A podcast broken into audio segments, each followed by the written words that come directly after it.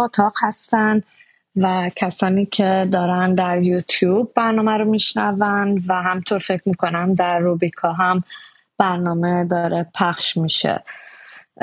خب ما فکر می‌کنم الان در این چند هفته اخیر دو, دو برنامه دو اتاق بود و سعی می‌کنیم که از این به بعد هر هفته بتونیم اتاقی رو اتاق جدالی رو در کلاب هاست داشته باشیم.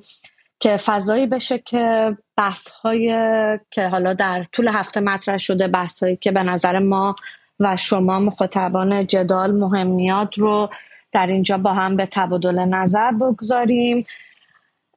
امروز با توجه به اینکه خب سه شنبه هفته پیش 13 تیر در واقع ایران به شکل رسمی به عنوان عضو سازمان همکاری شانگهای اعلام شد.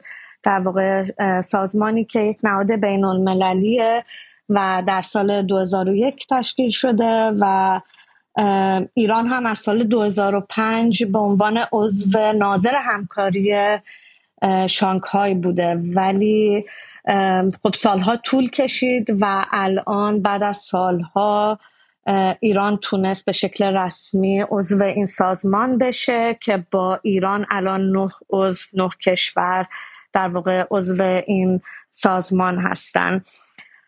و خب این سازمان حوزه های زیادی رو در واقع در دستور کار خودش داره حوزه های امنیت و همچنین حوزه اقتصادی.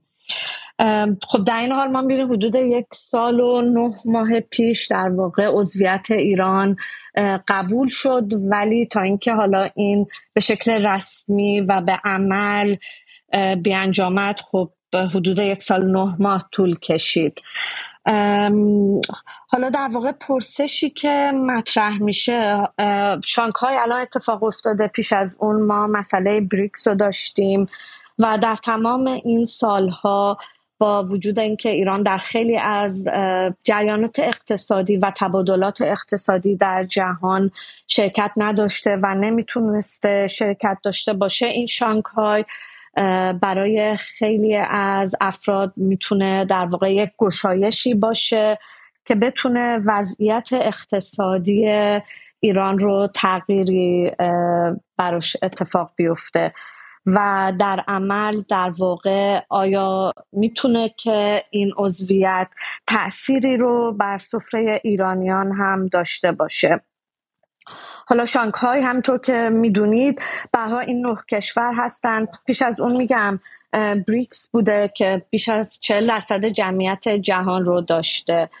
و ما در همین حدود یک هفته که می‌بینیم بیش از یک هفته حدودن و پیش از اون از همون حدود دو سال پیش یک سال خورده پیش ما عکس های مختلفی رو در رسانه های داخل و خارج و همه می‌بینیم که در واقع رویکردشون نسبت به همچین پیمانی و عضویت ایران چه چیزی بوده؟ میگم بحثا زیاده. همچنین در واقع جدال هم یک برنامه یوتیوبی داشته که آقای علیزاده و خانم نصرآبادی در اون صحبت کردن و مسائلی رو باز کردن به تاریخچه این مسئله پرداختن و هم همینطور به نتایجی که همچین پیمانی و عضویت ایران در همچین نهادی می‌تونه داشته باشه. حالا از منظر امنیتی یا در واقع منظرهای دیگه ای که حوزه مختلفی که به حال همه اینها زندگی روزانه مردم رو تحت تاثیر قرار میده. چه در کوتاه مدت و چه در میان مدت.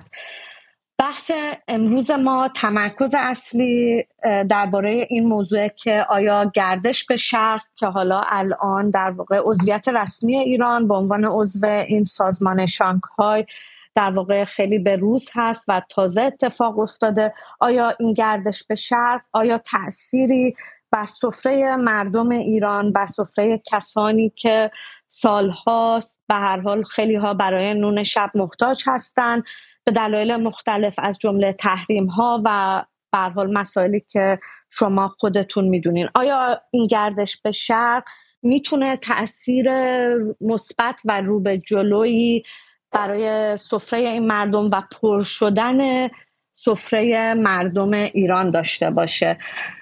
در ابتدا فکر می‌کنم خوبه که اول در واقع دو سه دوست گرامی خیلی کوتاه بتونن بحث, بحث رو یک مقدار بازتر بکنن از منظر خودشون و پس از اون لطفا همه مخاطبانی که الان در کلاب هاست هستن خواهش می‌کنم که وقت بگیرن و نظرات خودشون رو اعلام بکنن و امیدوارم که همچین بحث مهمی رو ما امشب بتونیم شروعش رو داشته باشیم و به یک تبادل نظر جمعی برسیم.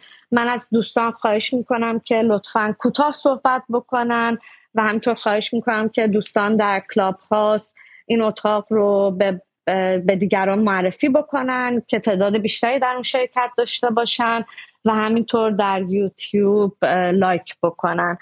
من در ابتدا از خانم دکتر احمدزاده که اقتصاددان هستن ایشون دکترای اقتصاد هستن در واقع اول در دانشگاه تهران درس خوندن و پس از اون در آمریکا درس خونده بودن در دانشگاه سیرکیوز و در واقع استاد هستن و روی این مسئله شانگهای هم کار کردن. دعوت می‌کنم که خواهش می‌کنم که در واقع صحبت بکنن و بحث رو برای ما به نوعی باز بکنن و اینکه چه تاثیری این می‌تونه برای ایران و ایرانی ها داشته باشه. بفرمایید.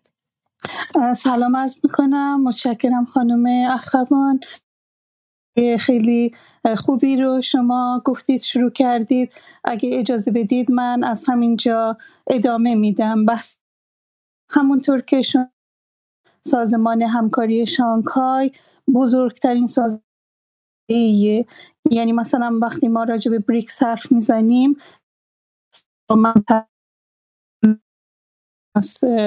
روسیه و چین این ور دنیا افریقای اونا بریکسن افریقای جنوب. وقتی منطقه حرف می‌زنیم یعنی از نظر جغرافیایی در یک منطقه سازمان همکاری شانگهای از نظر منطقی از نظر وسعت سرزمینی بزرگترین بین این سازمان های منطقی و از نظر جمعیت چهل درصد داره. خب هر جا که چین و هند باشن معلومه که نصف تقریبا نصف جمعیت جهان رو شامل میشن. چهل درصد جمعیت رو داره. و چرا این جمعیت مهمه؟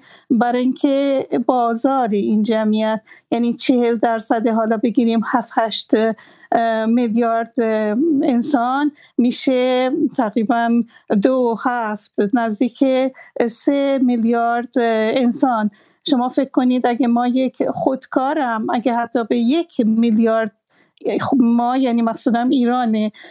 اگه یک میلیارد یه خودکارم اگه بفروشن از این خودکار اگه یک دلار هم سود بیارن یک میلیارد دلار سود وارد میشه. حالا من کمشو دارم می‌گیرم تقریبا سه میلیارد جمعیت شانگهای میشه. بازار بزرگی اصولا از نظر اقتصادی وقتی که چند کشور با هم قرارداد مثلا تجاری آزاد امضا می‌کنن. وقتی یک کشور کوچیک با یک کشور بزرگ در یک سازمان منطقه تجارت آزاد همکاری می‌کنن همیشه به نفع کشور کوچکتره. برای اینکه دسترسی پیدا می‌کنه به بازار بزرگ اون کشور بزرگ. خب در این صورت هم برای ایران از همین اولش من میگم اینکه دسترسی پیدا می‌کنه برای فروش به یک همچین بازاری بازار هند بازار چین که اینا بزرگترین جمعیت های دنیا رو دارن از همینجا می‌تونیم ما شروع کنیم ببینیم که این چقدر می‌تونه برای اقتصاد ایران مفید باشه. از نظر تولید این کشورهایی که نقطه کشوری که حالا رو کشورهای اصلی رو میگم عضوای دائمیش تقریبا 20 درصد تولید ناخالص ملی دنیا رو تولید می‌کنن. یعنی باز بسیار بزرگه. مؤسسان اصلی این سازمان در سال 1996 چین و روسیه و قزاقستان و قرقیزستان و تاجیکستان بودن. یعنی بعد از فروپاشی شوروی اینا بیشتر این اتحادیه این سازمان رو به عنوان یک منطقی در منشور این سازمان بخونید کلمه دفاعی رو از همین اول گذاشتن توی منشورشون. از نفوذ غرب و امریکا دقیقا توی منشور خانم احمدزاده معذرت می‌خوام. یک مقدار صدای شما قطع و وصل میشه. نمی‌دونم آیا اینترنتتونه؟ اجازه بدید پس جامعه وصل کنم. اجازه بدید یه دقیقه. نمی‌دونم ببخشید خیلی معذرت می‌خوام که مثلا نگرتون بهتر شد؟ بهتر الان, الان خوبه. الان خوبه. بفرمایید. بله. خب پس من از همینجا ادامه میدم. داشتم می‌گفتم که بین این کشورهای اولیه مؤسسانشون که عرض کردم خدمتون چین و شوروی چین و روسیه و قزاقستان و قرقیزستان و تاجیکستان بود. یک پیمان منطقی بود به عنوان یک پیمان منطقی دفاعی بود. اصلا توی منشورشون این کلمه دفاع و جلوگیری از نفوذ غرب در این کشورها صریحا گفته شده. در سال 2001 ازبکستان پیوست به اینها و اسمش رو تغییر دادن به سازمان همکاری شانگهای. در 2017 هند و پاکستان هم اضافه شدن. ایران هم همونطور که خانم اخوان گفتن در 2005 عضو ناظر شد و اخیرا هم که یک هفته پیش در هند اعلام کردن که عضو دائم شده. کشورهای زیادی در انتظارن. بلاروس مغولستان افغانستان. عضو ناظر هستند.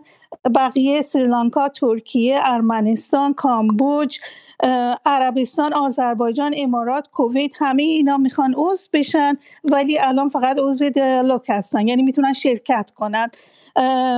برای اطلاع شما امریکا چندین بار تقاضای عضویت کرده که رد شده عضویتش. اتحادیه اقتصادی وقتی ما حرف می‌زنیم شامل مراحل مختلف هستش. یعنی معمولا این اتحادیه منطقی با منطقه تجاری آزاد شروع میشه.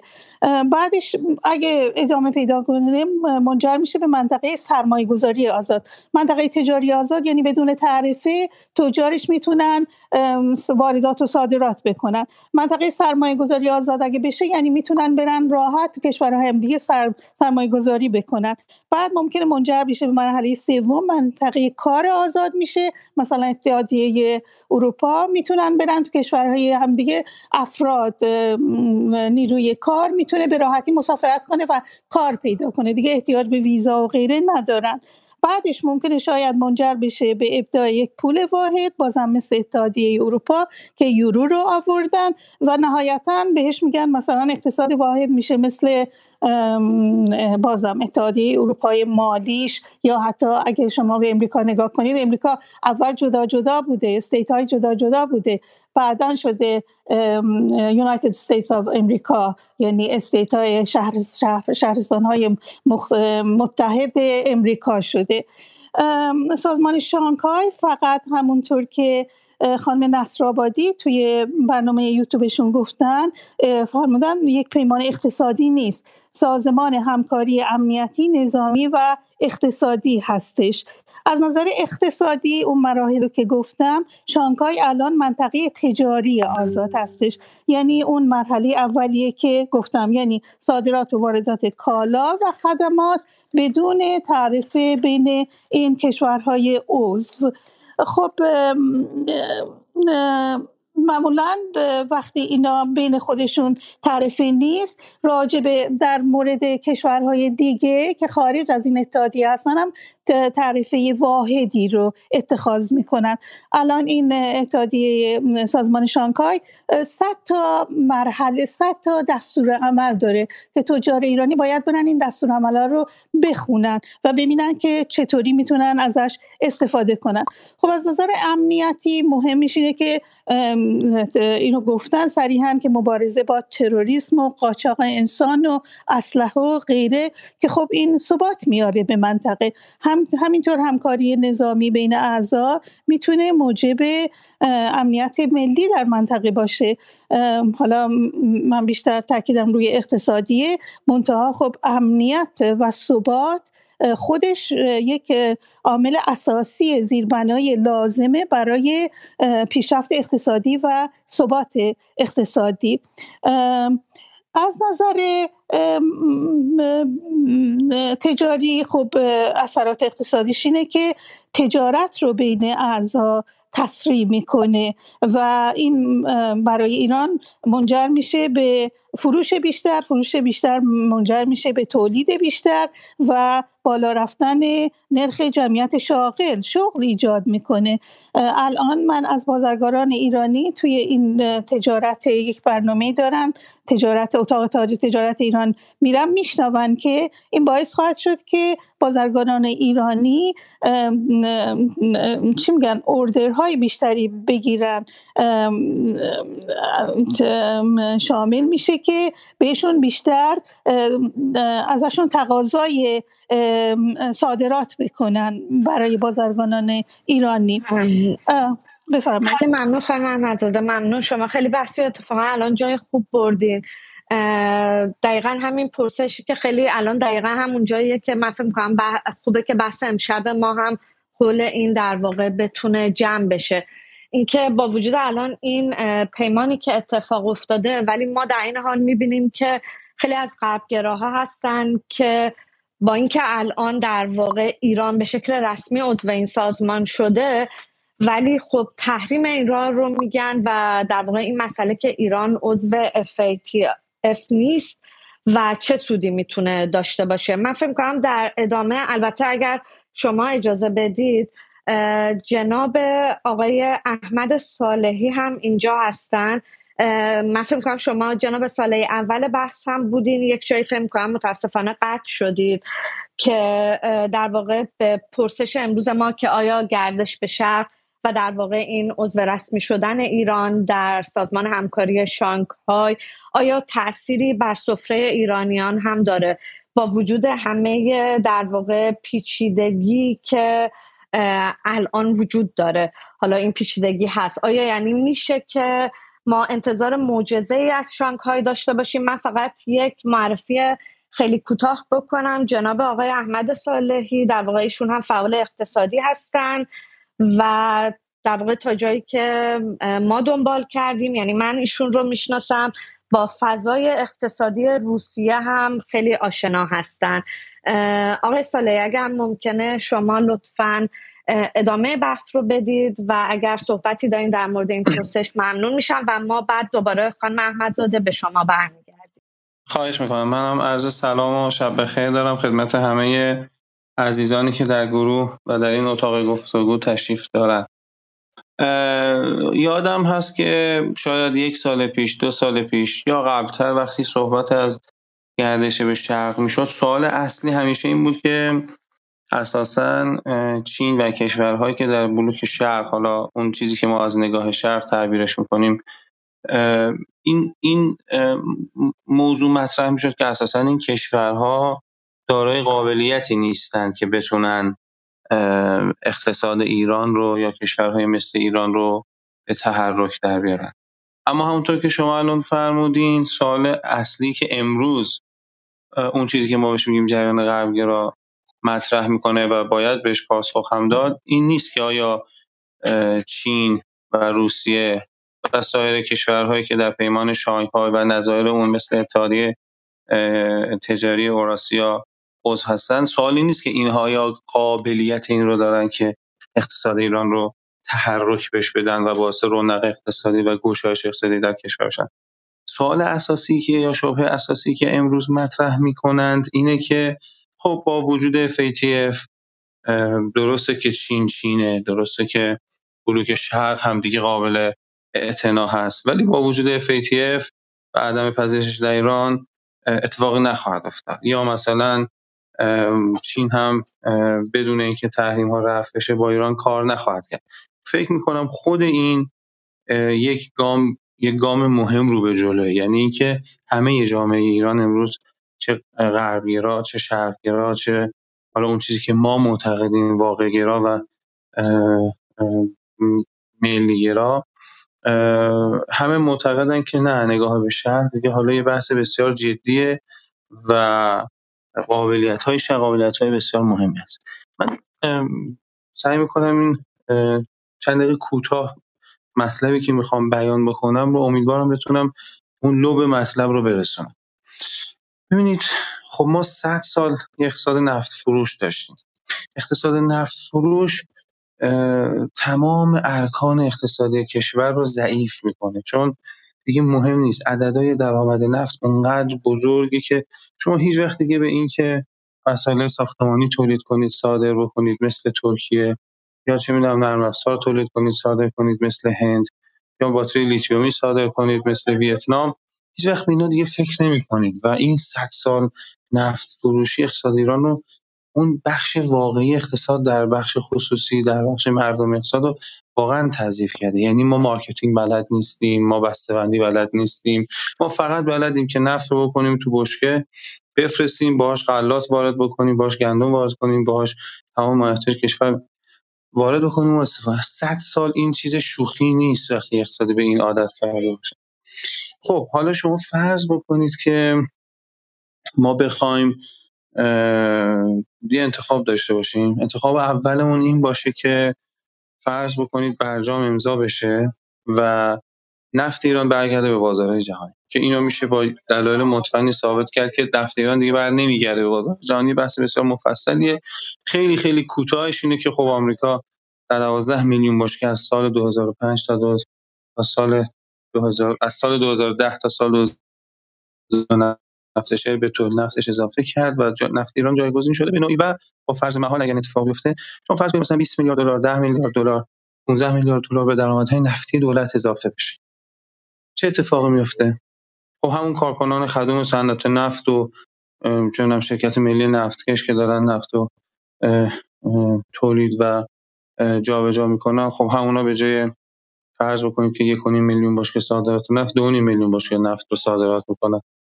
و این نفت میاد میره توی بودجه تبدیل میشه به حقوق تبدیل میشه به هزینه های جاری و حالا اگر نگیم رانت و فساد و غیره و عملا من نمیگم مطلقا هیچ شغلی ایجاد نمیشه هیچ رونقی اتفاق نمیفته ولی تقریبا همین اتفاق میفته یعنی افزایش 10 20 30 میلیارد دلار درآمد نفتی در اقتصاد ایران. های کوچکی با اقتصادی بخش خصوصی های بزرگ اقتصادی بخش خصوصی رو تحرک جدی بهش نمیده. کما اینکه ما بعد از امضای برجام هم این رو دیدیم. نکته هم فراموش نکنید که امضای برجام مهمترین اثرش همینه. یعنی اینکه فکر کنیم تکنولوژی به ما میدن خب سی سال سی و پنج سال پژو رنو با تکنولوژی ندارن. نه مهمترین اثر برجام اینه که ما مثلا یه میلیون باشه دو میلیون باشه که به فروش نفتمون اضافه بشه.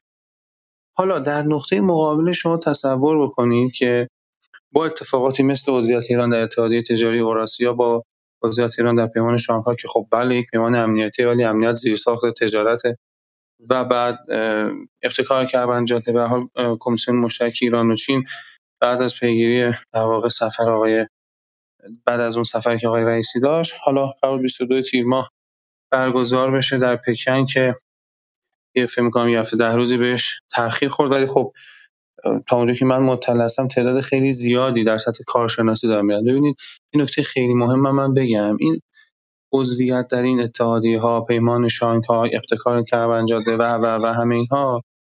وقتی رئیس جمهور یا تیم سیاسی میره یک توافق می‌کنه این خیلی مهمه که 50 تا جلسه کارشناسی بعدش برگزار بشه. در تهران در پکن در اگه نیازه چه مسکو یا هر جای دیگه. ما این حلقه های واسط رو نداشتیم همیشه. الان من می‌بینم که این اتفاق داره میفته با یه حرکت بطیه کن ولی داره میفته حالا فرض می‌کنید که با عضویت ایران در چنین پیمانهایی مثل شانگهای اوراسیا و غیره ما نه 20 میلیارد دلار ما 10 میلیارد دلار به صادرات غیر نفتیمون. غیر نفتی هم که میگیم منظور غیر نفت خام اضافه بشه. اون وقت چقدر شغل ایجاد میشه؟ چقدر تحرک در بخش واقعی اقتصاد در بنگاه های کوچیک در بخش کارگری در صنایع بزرگ خصوصی ایجاد میشه؟ اصلا این دوتا قابل مقایسه با هم نیستن. یعنی اینکه ما انتخاب کنیم بین اینکه 15 میلیارد دلار درآمد نفتمون افزایش پیدا کنه یا اصلا نه 15 تا 5 میلیارد دلار درآمد غیر نفتمون افزایش پیدا کنه.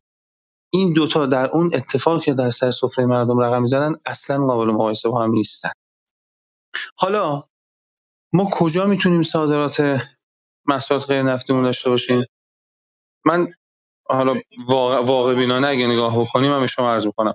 ما به امریکا اروپا و چین نمی‌تونیم صادرات کالای غیر نفتی داشته باشیم. یعنی در بهترین شرایط سیاسی اگر ما با این کشورها هم رابطه خوبی داشته باشیم نهایتا می‌تونیم صادر کننده ماده خام مثل پتروشیمی و نفت و commodity و شمش فولاد و شمش آلومینیوم صادر کنیم و در ازای اون مواد مصرفی consuming product وارد بکنیم.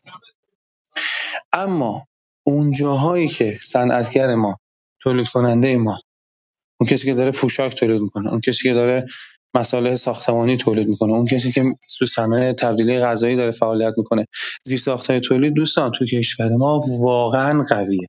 نه ظرفیت تولید نه ظرفیت بالقوه نه نه ظرفیت های بالفعل.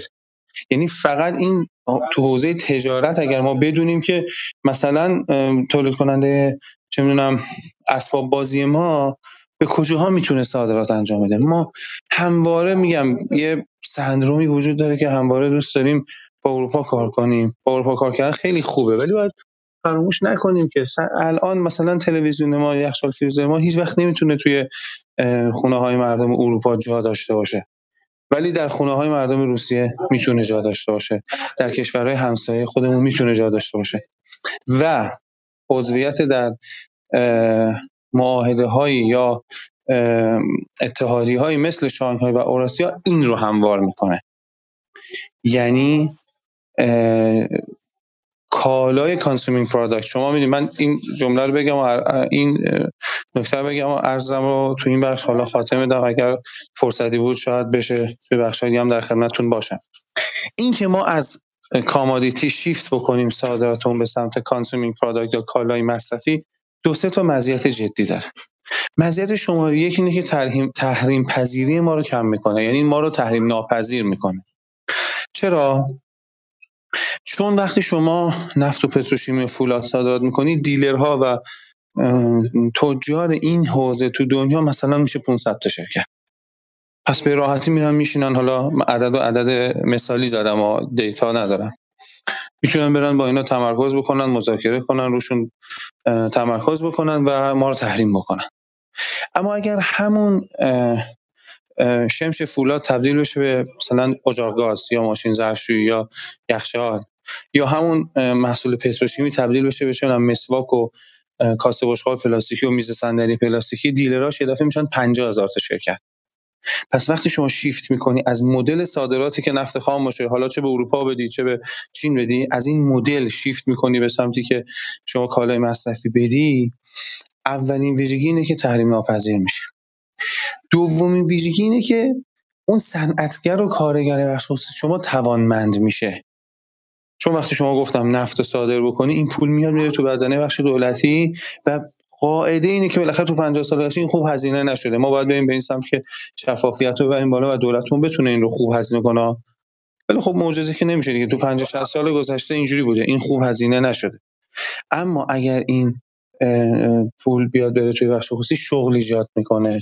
باعث رشد اقتصادی واقعی میشه. اینم نکته دومش. نکته سومش اینه که خب ما یه مفهومی رو داریم به نام ولیو چین یا زنجیره ارزش در اون سپلای چین یا زنجیره تامین جهانی. یعنی چی؟ یعنی وقتی اون پایین شما قرار داری ارزم به خدمت شما که صدای بنده رو دارین بله صداتون هست. بفهمید بله بله. شما وقتی توی ولیو چین اون پایین قرار دارین یعنی دارین شمش فولاد و نفت خام و مثلا پتروشیمی صادر می‌کنین مارجینای سودتون خیلی پایینه. من دیگه توضیح نمیدم. فرض میگم که اینا همه هم اشراف هر چقدر تو این ولیو چین میاین بالا یعنی مثلا فرض بکنید که اون گازی که تبدیل شده به متان حالا متان تبدیل بشه چه به سایر محصول پایین دستی پتروشیمی بعد تبدیل بشه به پلاستیک بعد تبدیل بشه به مسواک.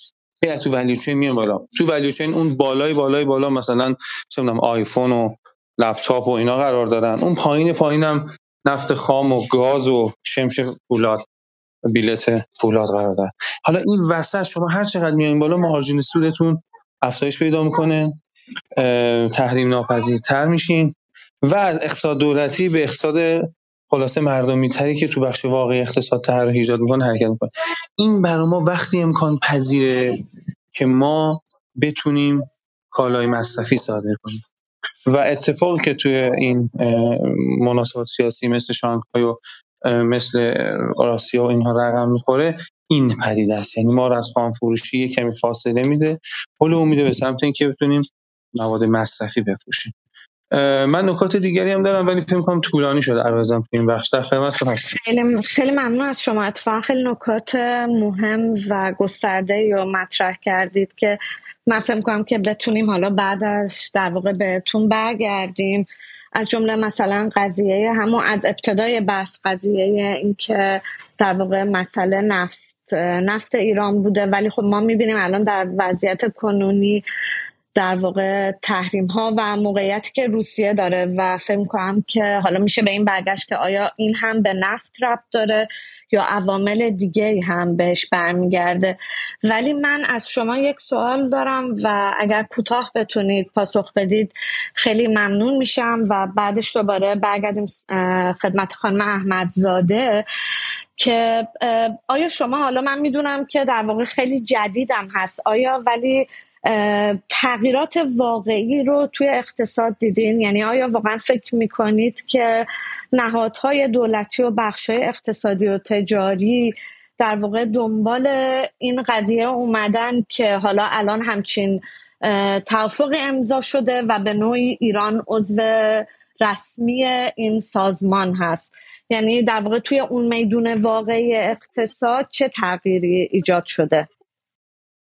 ارزم به خدمت شما که خب یه تفاهمات کلی در سفر رئیس جمهور به چین اتفاق افتاد و جزئیات این تفاهمات که باید به قرارداد تبدیل بشه میره تو کمیسیون مشترک بین دو تا کشور که عرض کردم قرار بود که در واقع همین روزایی که سفری شد تو پکن برگزار بشه به تعویق افتاد. بنابراین هنوز قرارداد جدی امضا نشد. ولی من فکر می‌کنم که می‌تونیم توی مثلا یک ماه آینده منتظر اخبارش باشیم. چون هیئتی هم که داشت می‌رفت هیئت گسترده بود. یعنی من تمرکزم روی بحث مالی بود. چون بالاخره ارزم به خدمت شما که نکته که ما با چین داریم یکی از مهمترین نکاتمون همون مبادلات بانکیه که در واقع ما اون پولهایی که توی چین هم داریم بخش زیادیش رو نمی‌تونیم زیر کلید آمریکا جابجا بکنیم یوروه. اون یوانی که داریم توی چین رو به راحتی می‌تونیم باش تراکنش بزنیم. ولی خب یه توافقات جدیدی شاید خیلی هم نشه راجع به اینها صحبت کرد. این نکته رو من تاکید می‌کنم و این نکته نکته درستیه که چینی ها حرکتشون به سرعت مثلا روس‌ها یا چه می‌دونم ها تو دنیا برای مقابله با دلار نیست. بالاخره چینی‌ها 1.5 میلیارد نفرن. یه اشتباه کوچیک یه دفعه 200 میلیون نفرشون رو می‌بره زیر خط فقر. بنابراین محتاط عمل می‌کنن. منتها حتما چینی ها یه امبیشن بزرگی دارن برای اینکه دیگه یوان رو ارز آن رو بکنن. قبلا اینجوری نبود. یعنی 5 سال پیش واقعا اینجوری نبود. یا چون 10 سال پیش خیلی کمتر از این بود. به خاطر همین رواداری هایی رو برای مراودات بانکی با ایران اعمال کردن. منتها خب شرطش هم اینه که ایران هم تو مسیر حرکت بکنه دیگه. من همیشه این مثالی که می‌زنم اینه که ما در 15 میلیارد دلار داریم از چین کالا می‌گیریم. همه رو با درهم تو امارات داریم تصفیه انجام میدیم و این سوال بزرگه دیگه. اگه ما همه اینا رو شیفت بدیم روی یوان شما ببینید وقتی هند و روسیه من این خبر جزئیاشو پیگیری نکردم شنیدم ولی احتمالا شما هم شنیدید که هند داره مثلا در واقع نفت روسیه رو به یوان می‌خره. هندی که من این خبر خیلی برام عجیبه. دوست دارم اگر کسی تو همین اتاق امشب اطلاع دقیقی ازش داره یا اگه همین می‌تونه سرچ بکنه اینو بگه حتما. چون هندی ها اصلا دشمن چینیان رقابت عجیب غریب دشمن نیستن. یه رقابت خیلی خیلی عجیب غریبی دارن. اینکه هند بیاد نفت روسیه رو با یوان پرداخت بکنه برای من خیلی عجیب بود وقتی این تیتر این خبر دیدم. تا فرصت نکردم جزئیاتش رو رسیدگی بکنم. خب حالا ما چجوریه که وقت کالاهایی که از چین می‌خریم رو میریم همه رو با درهم پرداخت می‌کنیم تو امارات. اینا اون چیزی که نیاز به اصلاح داره چینی هم آمادگی دارن مذاکره جدی باید باهاشون بشه. و ما خب یه خورده این ربطی به شرق غرب نداره. ما کلا تو برنامه ریزی و توی توی جزئیات که حالا توافق کلی رو می‌کنیم این بعد تو جزئیات بره جلو اونجا کند عمل می‌کنیم. ولی فکر می‌کنم پاسخ سوال شما این باشه که ما یک ماهی صبر بکنیم تا این کمیسیون مشترک برگزار بشه در مناسبات اون با چین ببینیم تغییرات اجرایی روی زمین چی خواهد بود. خیلی ممنون از شما آقای ساله ممنون میشم اگر در واقع هم بالا بمونید که ما در واقع بتونیم در ادامه بحث هم شما رو داشته باشیم. خانم احمدزاده شما صحبت های آقای ساله هم شنیدین. لطفا بفرمایید در مورد بله. سوالی که مطرح شد. بله خیلی ممنونم.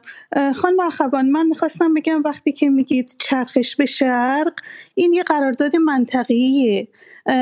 مثلا توی امریکا وقتی می‌بینیم امریکا با مکزیک و کانادا یک همکاری منطقی امضا می‌کنن چرخش به طرف مکزیک نیست.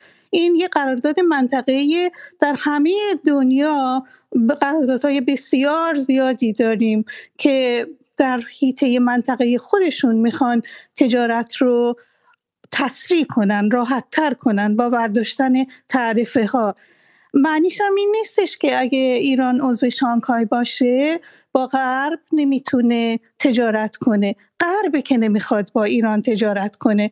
غربه که اروپا و امریکا خودشون که تجارت نمی‌کنن هیچی. به بقیه دنیا میگن که اگه تجارت بکنی تو هم بویکات می‌کنیم.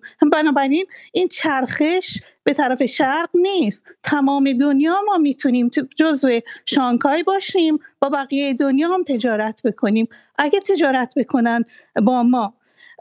در همین حال حاضر شما اگه به ارقام نگاه کنید صادرات نفتی ایران به آسیا در حدود 56 57 درصد. بیشتر صادرات نفتی ما به آسیا میره. 25 درصدش به طرف غرب میره. و صادرات غیر نفتیمون 72 ممیز 8 درصدش در آسیاست. 22 درصدش به طرف غرب میره. یعنی ما در حال حاضر با وجود این تحریم ها تجارتمون با آسیا چه نفتی چه غیر نفتی بسیار عمده است. اجازه بدید من یک مقداری از آمار این مال بانک ورد بانک مال بانک جهانی صادرات ایران 57 خورده ایش مواد خامه 18 درصدش کالاهای میانه تولیدی 21 درصدش کالاهای مصرفی 32 درصدش کالاهای سرمایه یعنی صادرات زیادی می‌کنه. اگه نسبت صادرات ایران به تولید کل ایران رو نگاه کنیم 15 درصدش صادر می‌کنه. وارداتش 21 درصده یک مقداری بیشتره. و واردات هم الان یکی از مشکلات اصلی ایران مسئله تورمه. شما اگه مقالات حتی من رجوع می‌کنم به مقالات آقای پسران رو نگاه کنید ایشون با مدل های اقتصادی آماری نشون دادن که منشأ اصلی تورم ایران تحریم هاست. وقتی ما بتونیم از توی همین اتحادیه شانگهای بتونیم وارداتمون رو راحت تر بکنیم این جلوی تورم رو خواهد گرفت. یکی از دلایلی که ببخشید من می‌دونم فرصتم کوتاست ولی مسائل هی پیش میاد. یکی از دلایلی که امریکا با چین شروع کرد تمام شرکت هاش رفتن تو چین تولید بکنن به خاطر مهار تورمش بود در امریکا.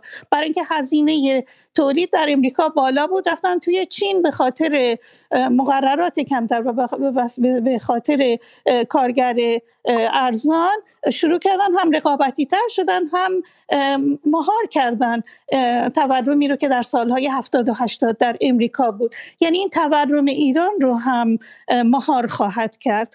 نمی‌خوام من می‌تونم ساعتها حرف بزنم نمی‌خوام متکلم الوحده بشم. اگه سوال دیگهتون رو فراموش کردم. اگه جوابی سوالتون ندادم لطفا سوالتون رو تکرار کنید. خیلی ممنون از شما خانم محمدزاده فکر کنم تا همینجا هم خیلی خوبه. آقای علیزاده شما بفرمایید. بسیار خب سلام عرض می‌کنم خدمت همشون دوستان عزیز و ارجمند که امشب در جدال در کنار ما هستیم. از خانم اخوان تشکر می‌کنم که زحمت اتاقهای کلاپاس ما رو می‌کشن و از دوستان به خانم دکتر احمدزاده و جناب صالحی هم تشکر می‌کنم که وقتشون امشب در اختیار ما گذاشتن. من می‌خوام سوالات رو باز کنم. حالا از خانم احمدزاده شروع می‌کنم. به بحث FATF و تحریم رو. خانم احمدزاده نکته گفتن گفتن که به شکلی پیمان شانگهای نوعی چرخش به شرق نیستش و یه پیمان منطقه‌ایه. اگرچه ما میدیم تو این پیمان منطقه‌ای الان خب امارات هم می‌خواد وارد شه و به شکل از منطقه خاصی که شانگهای آغازینش بود داره بیرون میاد و به نظر میاد که گره خورده با این چرخش جدید جهانی و به شکل پاکستان و هند هم اضافه شدنشون دیگه واقعا از اون منطقه جغرافی به نظر حالا خارج شده. حالا از این که بگذریم ولی حرفشون حرف درستیه. میگن که یعنی این در تضاد و تناقض با کار کردن و همکاری با غرب نیستش. غربه که با ما کار نمی‌کنه.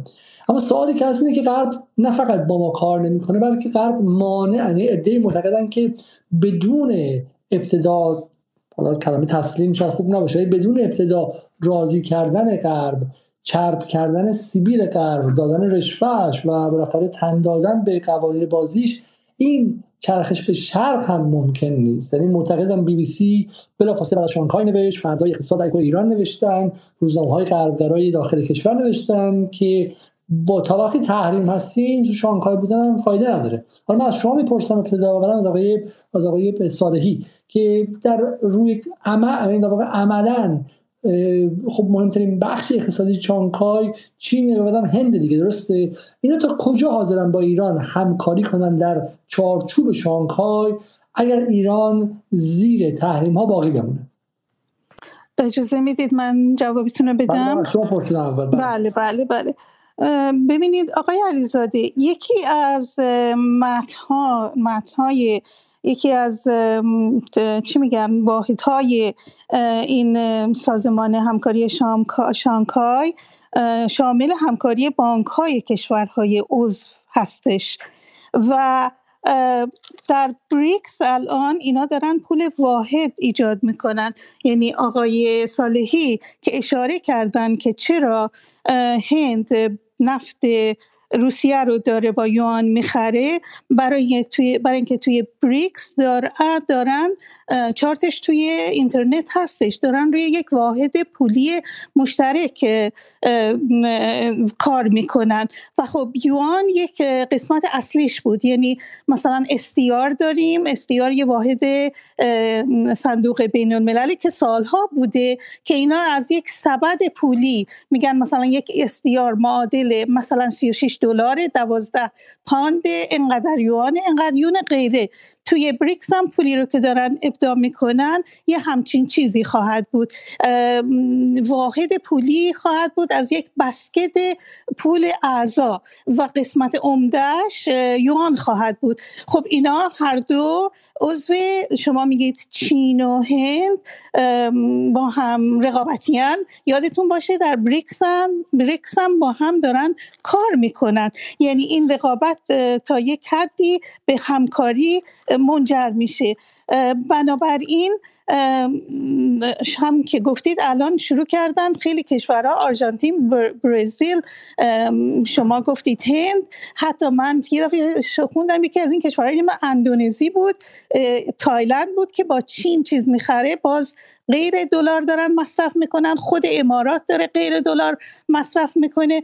خب ایران هم می‌تونه از این تسهیلات استفاده کنه. وقتی شما راجع به این FATF حرف می‌زنید. FATF یک سازمانیه مثل یه بانکه که اعتبار شفافیت پرداخت یک کشور رو نشون میده. سویفت یه پلتفرمه که مثلا الکترونیکلی می‌تونید بگید از اینقدر از حساب من بده به حساب این کشور.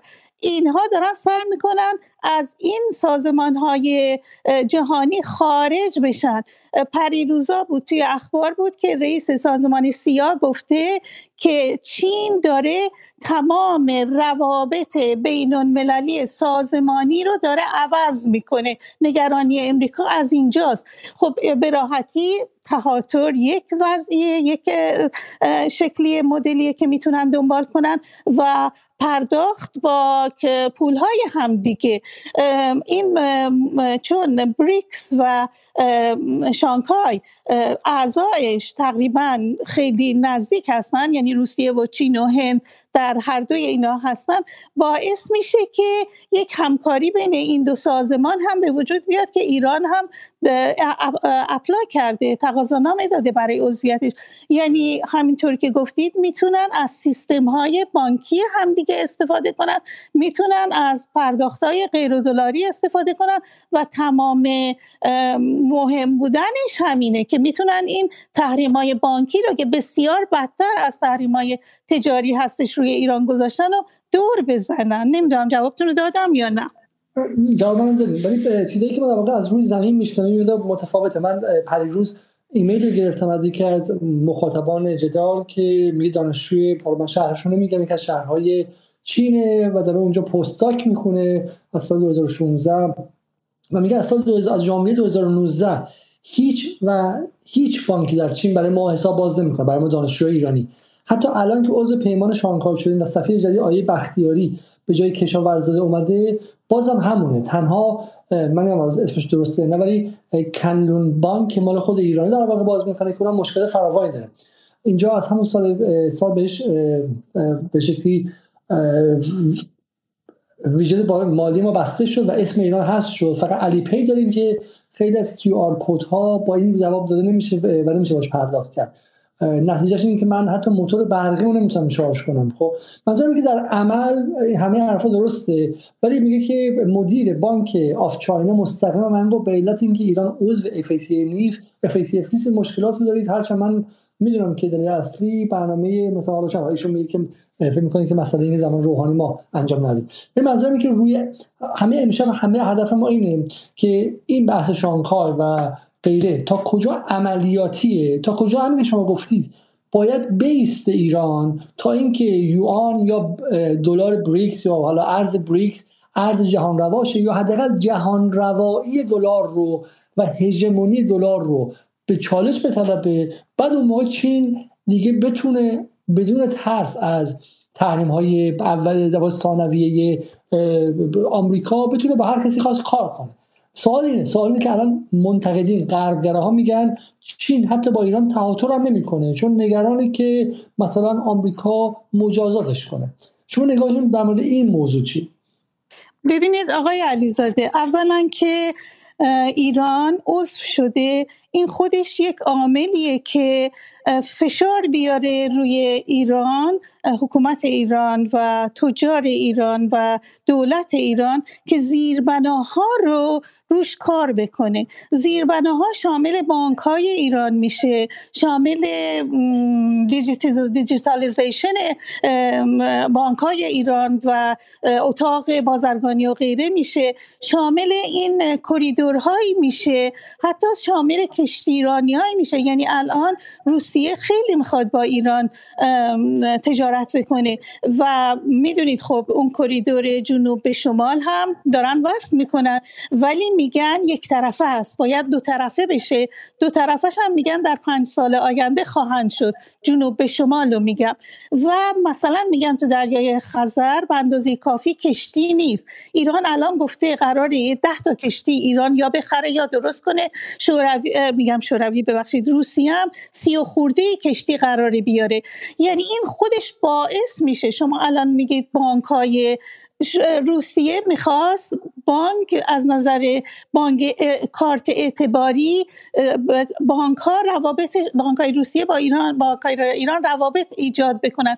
ولی ایران این ظرفیت رو هنوز نداره. این خودش یک عاملی میشه که روی دولت فشار بیاره که مثلا حمل و نقلش رو بهتر بکنه زیر ساختاش و کریدوراش رو بهتر بکنه سیستم بانکیش رو درست بکنه.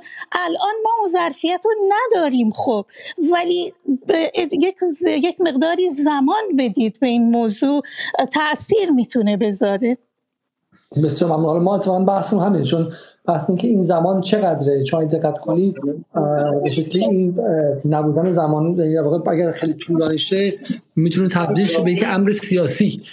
چون شما در خلا کار نمی کنید و اون طرف منتظره که شورش به وجود بیاره منتظره که به شکلی تورمش از درصد رو تسلیحاتی کنه. از تسلیحاتی شدن هم نمی‌خواد دیگه. به کافی تسلیحاتی هست و به بخش از جامعه داره بهشون فشار میاد و این فشار فقط مال الان دولت رئیسی دو سال نیست. دو سال اضافه داره میشه به اون 8 سال. دولت روحانی حداقل چهار سال دومش که با فروپاشی برجام همراه بود. در واقع انباشتی میشه از رنج و از مصائب اقتصادی. من از بدیم از خانم از صالحی هم بپرسم خانم اخوان. همین سوال می‌پرسم از آقای بله. صالحی و به علاوه اینکه آره این چیزایی که خانم دکتر احمدزاده میگن چقدر عملیه و چقدر روی کاغذه؟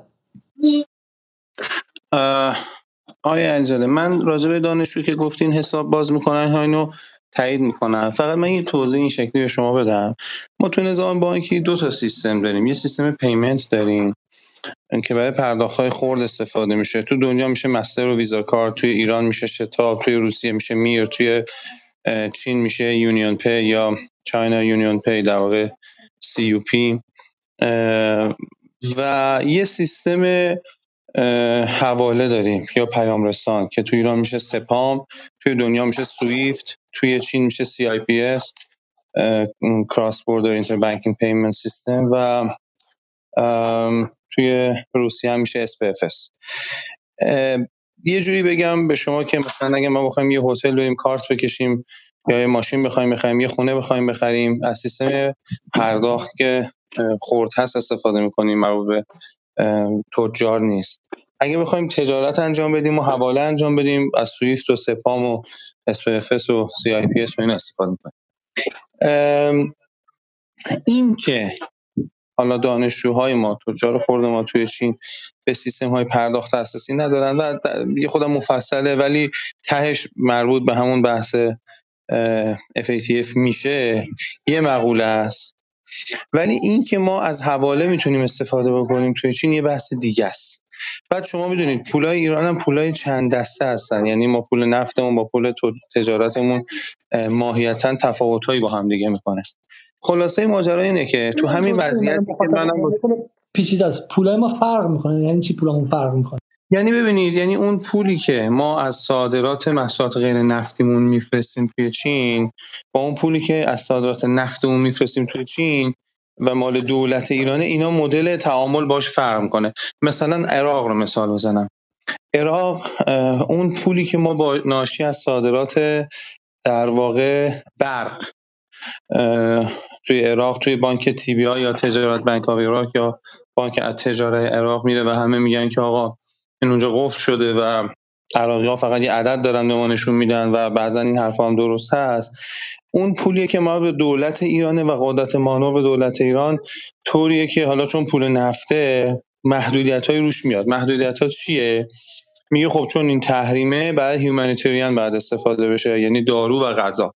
مثلا شما واکسنی که از چین خریدین از همین بندهایی که اوفک استثنا کرده استفاده کرد ولی اون پولی که بقیه تجار از پتروشیمی گرفته تا زعفرون و یعنی من دیگه هم خصولتی رو میگم هم تاجرایی که کاملا بخش خصوصی هستن. اینا توی چین حوالهشون رو می‌زنن کامل. خب؟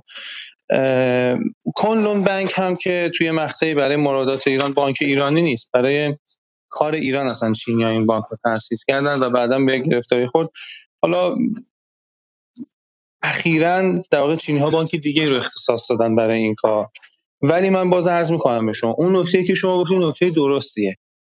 یعنی ما هنوز مراودات بانکیمون با چین همش از این دست اندازا داره. یعنی مثل یک کشور نرمال تو چین تراکنش نمی‌زنیم. حالا چه حواله چه سیستم خورد یعنی چه حواله که برای تجارت استفاده میشه چه سیستم خوردی که برای زندگی شخصی دانشجو ما استفاده میشه و این مطالبه مطالبه درستی هست از دولت مرد ایرانی حالا هر کی که هست. که آقا بعد از شانگهای و بعد از سفرهای رئیسی و بعد از غیر ما تو چجوری داریم مذاکره می‌کنیم تو چین چون بعضی اوقات این شکلی میشه ماجرا که اصلا ما مذاکره ای نمی کنیم خب وقتی ما هیچ مذاکره ای نمی کنیم اونجا هم بالاخره یه سیستم بانکی وجود داره. شما باید بری بشینی مثلا 20 تا سفر بره تیم کارشناسی جزئیاتو در بیاره حالا اگر یه روزی اگر یه روزی فرصت ایجاد بشه و آدم بتونه بعضی از بحث‌ها رو مطرح کنه که توی یک سال گذشته در مراودات بانکی بین اینا روسیه که هیچ محدودیتی نداشت نه طرف روس نه طرف ایران. ببینید می‌خوام توجه شما رو به چی جلب بکنم؟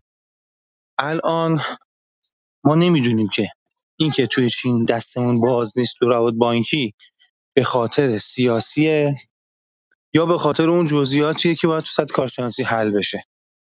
اما در مورد روسیه‌شو من قطعی به شما میگم که از نظر سیاسی به صورت مطلق اراده طرفین بر این بوده که روابط بانکی بین دو طرف کاملا تسهیل بشه. یعنی LC بدیم LC بگیریم هم trade finance داشته باشیم هم finance داشته باشیم هم میر و شتاب به هم وصل بشن. یعنی هم توی پرداخت خرد شبکه شتاب و شبکه میر به هم وصل بشن هم تو پرداخت های حواله مربوط به تجار پیام رسانا به هم وصل بشن. شما بتونی LC بگیری LC بدی مثل روابط بانکی که همه جای دنیا تجار دارن. خب؟ اراده سیاسی کامل بود توی این یک سال مطلق. یعنی 100 دو صفر درصد. ولی کار نشد. خب حالا اینکه چرا نشد و سخت شد حالا دیگه بعد در نهایت این اتفاق افتاده. البته دیگه این از این ماه مثلا انشاءالله این اتفاقات میفته. خب این خیلی مهمه دیگه. یعنی تفکیک اینا از هم دیگه که آقا کجا کار از نظر سیاسی گیره و کجا کار از نظر کارشناسی گیره. در مورد چین من اطلاعام دقیق نیست که بخوام به شما صد درصد بگم که تو چه سطحی چقدرش سیاسیه چقدرش کارشناسه ولی در مورد روسیه به شما می‌تونم بگم که مطلقا ایراد تو بخش کارشناسی و توی حوزه کارشناسی گیر کرده بود.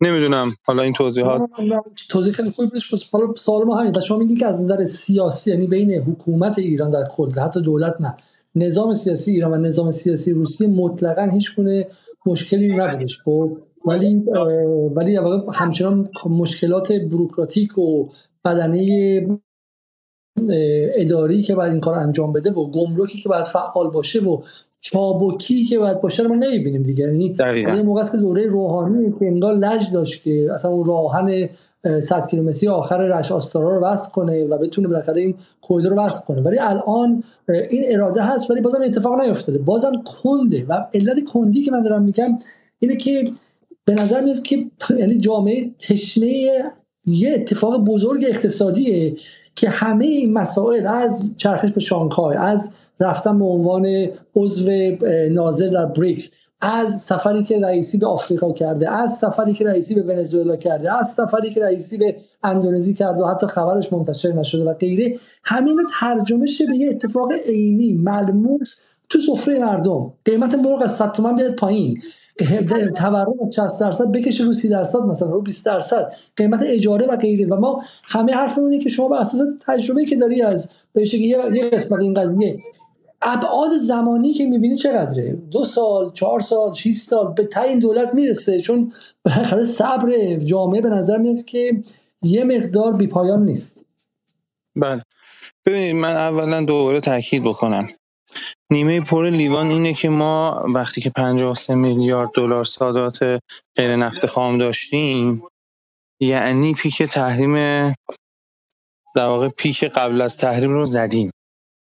حالا از نظر وزنی ما آخرین باری که ترامپ تحریم کرد 130 میلیون تن وزن حجم وزنی صادرات اون بوده الان حدودا این 53 میلیارد خورده دلار با 115 میلیارد میلیون تن محقق شده که خود این نشون دهنده اینه که کیفیت صادرات ما هم افزایش پیدا کرده. یعنی الان هر تن صادرات ما 400 500 دلار ارزششه. یعنی یه مقداری حالا نکته هم چیه های زده ببینید اتفاقی که داره میفته اتفاق ساده ای نیست. یعنی یه نظام تجارت تو دنیا وجود داره.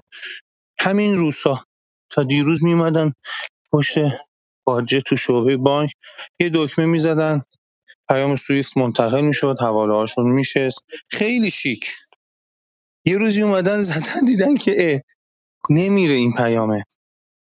و از اون بدتر اینه که هیچ ایده هم نداشتن که باید چی کار بکنن.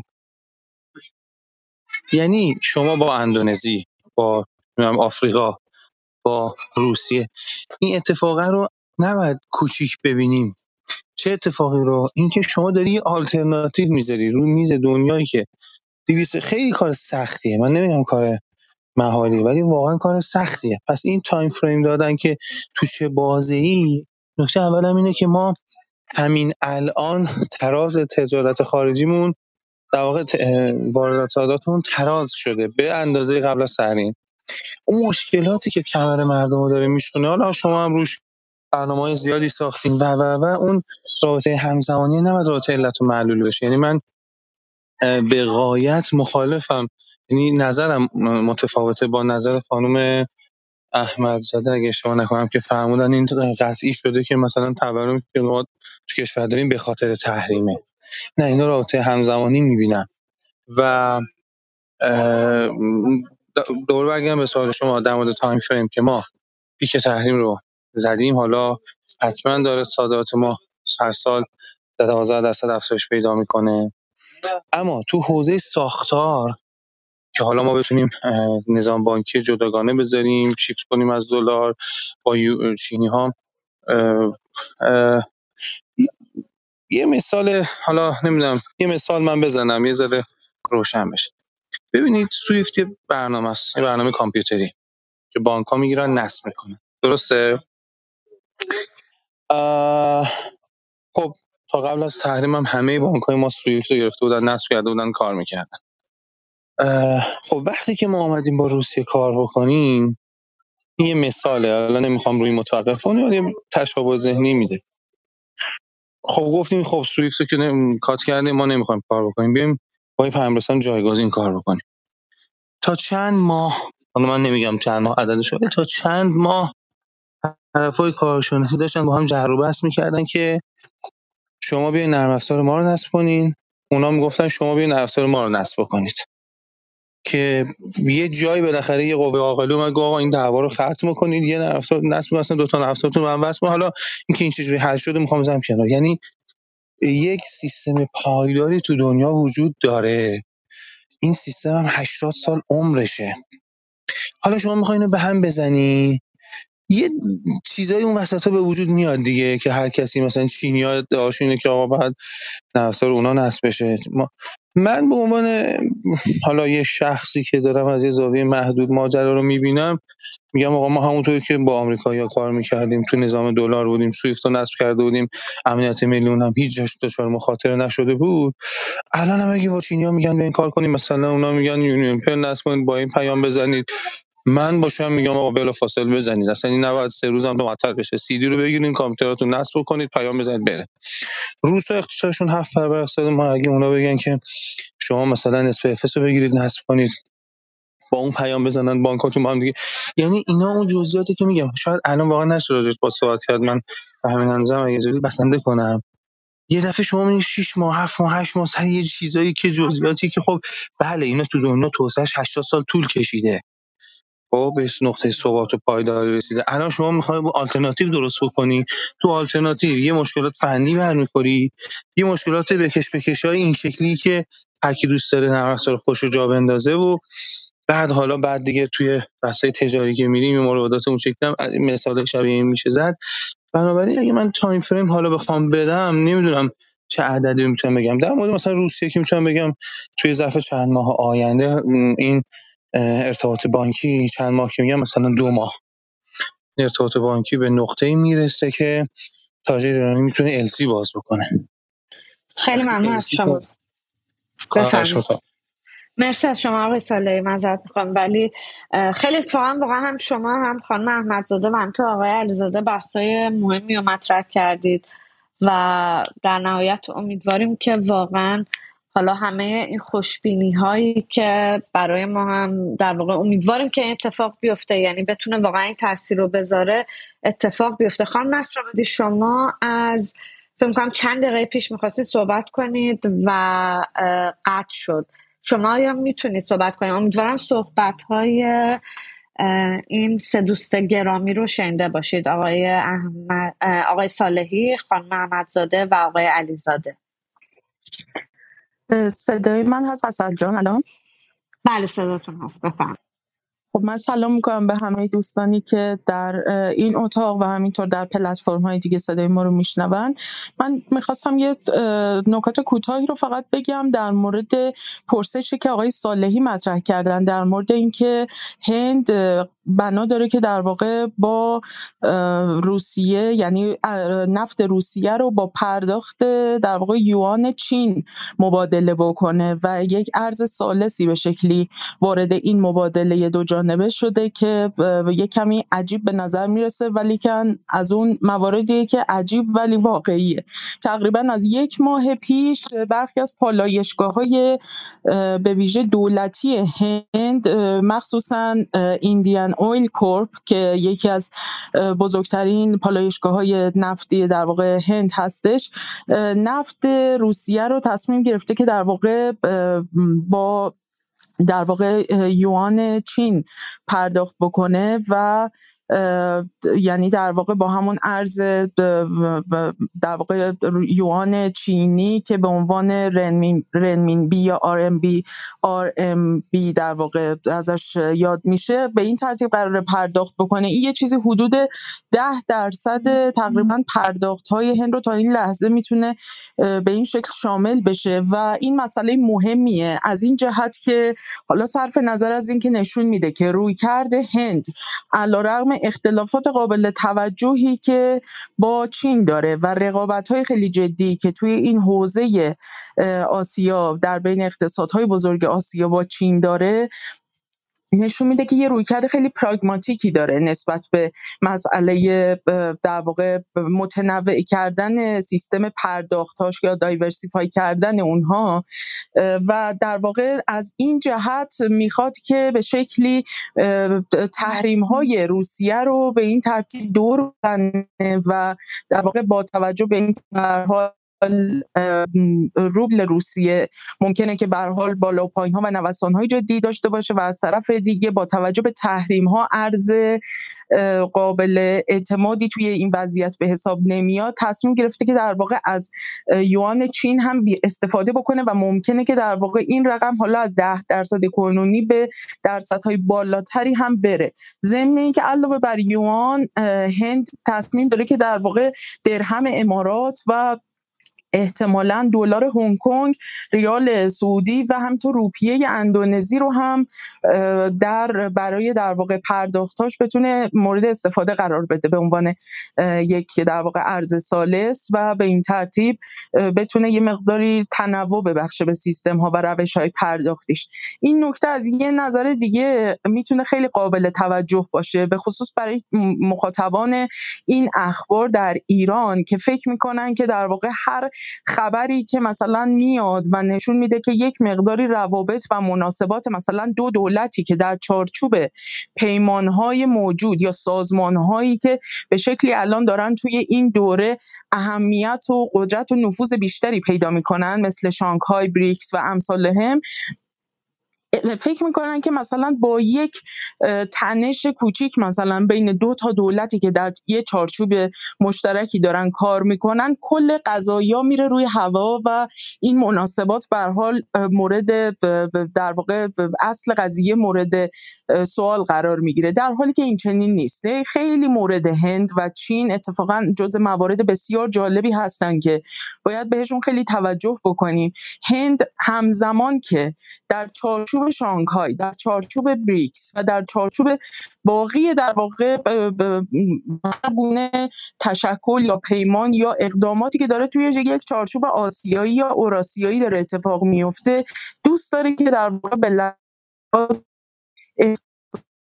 و سیاسی به شکل شریک باشه و به این ترتیب علیرغم همه تنش ها و مشکلاتی که ممکنه با چین داشته باشه. یا رقابت های بسیار شدیدی که به خصوص توی حوزه به شکل اقتصادی و امنیتی با چین داره اصلا از این حضور خودش صرف نظر نمی‌کنه و در کنارش خب ما می‌دونیم دیگه هند از تقریبا سال 2007 اینا در اون پیمان در واقع چهار جانبه یا همون Quad ی که با در کنار ایالات متحده استرالیا و ژاپن حضور داره. از طرف دیگه یک پیمان دیگه هست به اسم I2U2 که در کنار در واقع هند و اسرائیل به عنوان دو تا I و امارات متحده عرب عربی و ایالات متحده آمریکا در به عنوان دوتا U در واقع I2U2 یک پیمانی هستن که سال گذشته در همین ماه جولای هم بود که یک بیانیه مشترکی دادن و اون هم برای خودش یک پیمان امنیتی به شکلی در رقابت با سایر پیمانهایی که به حال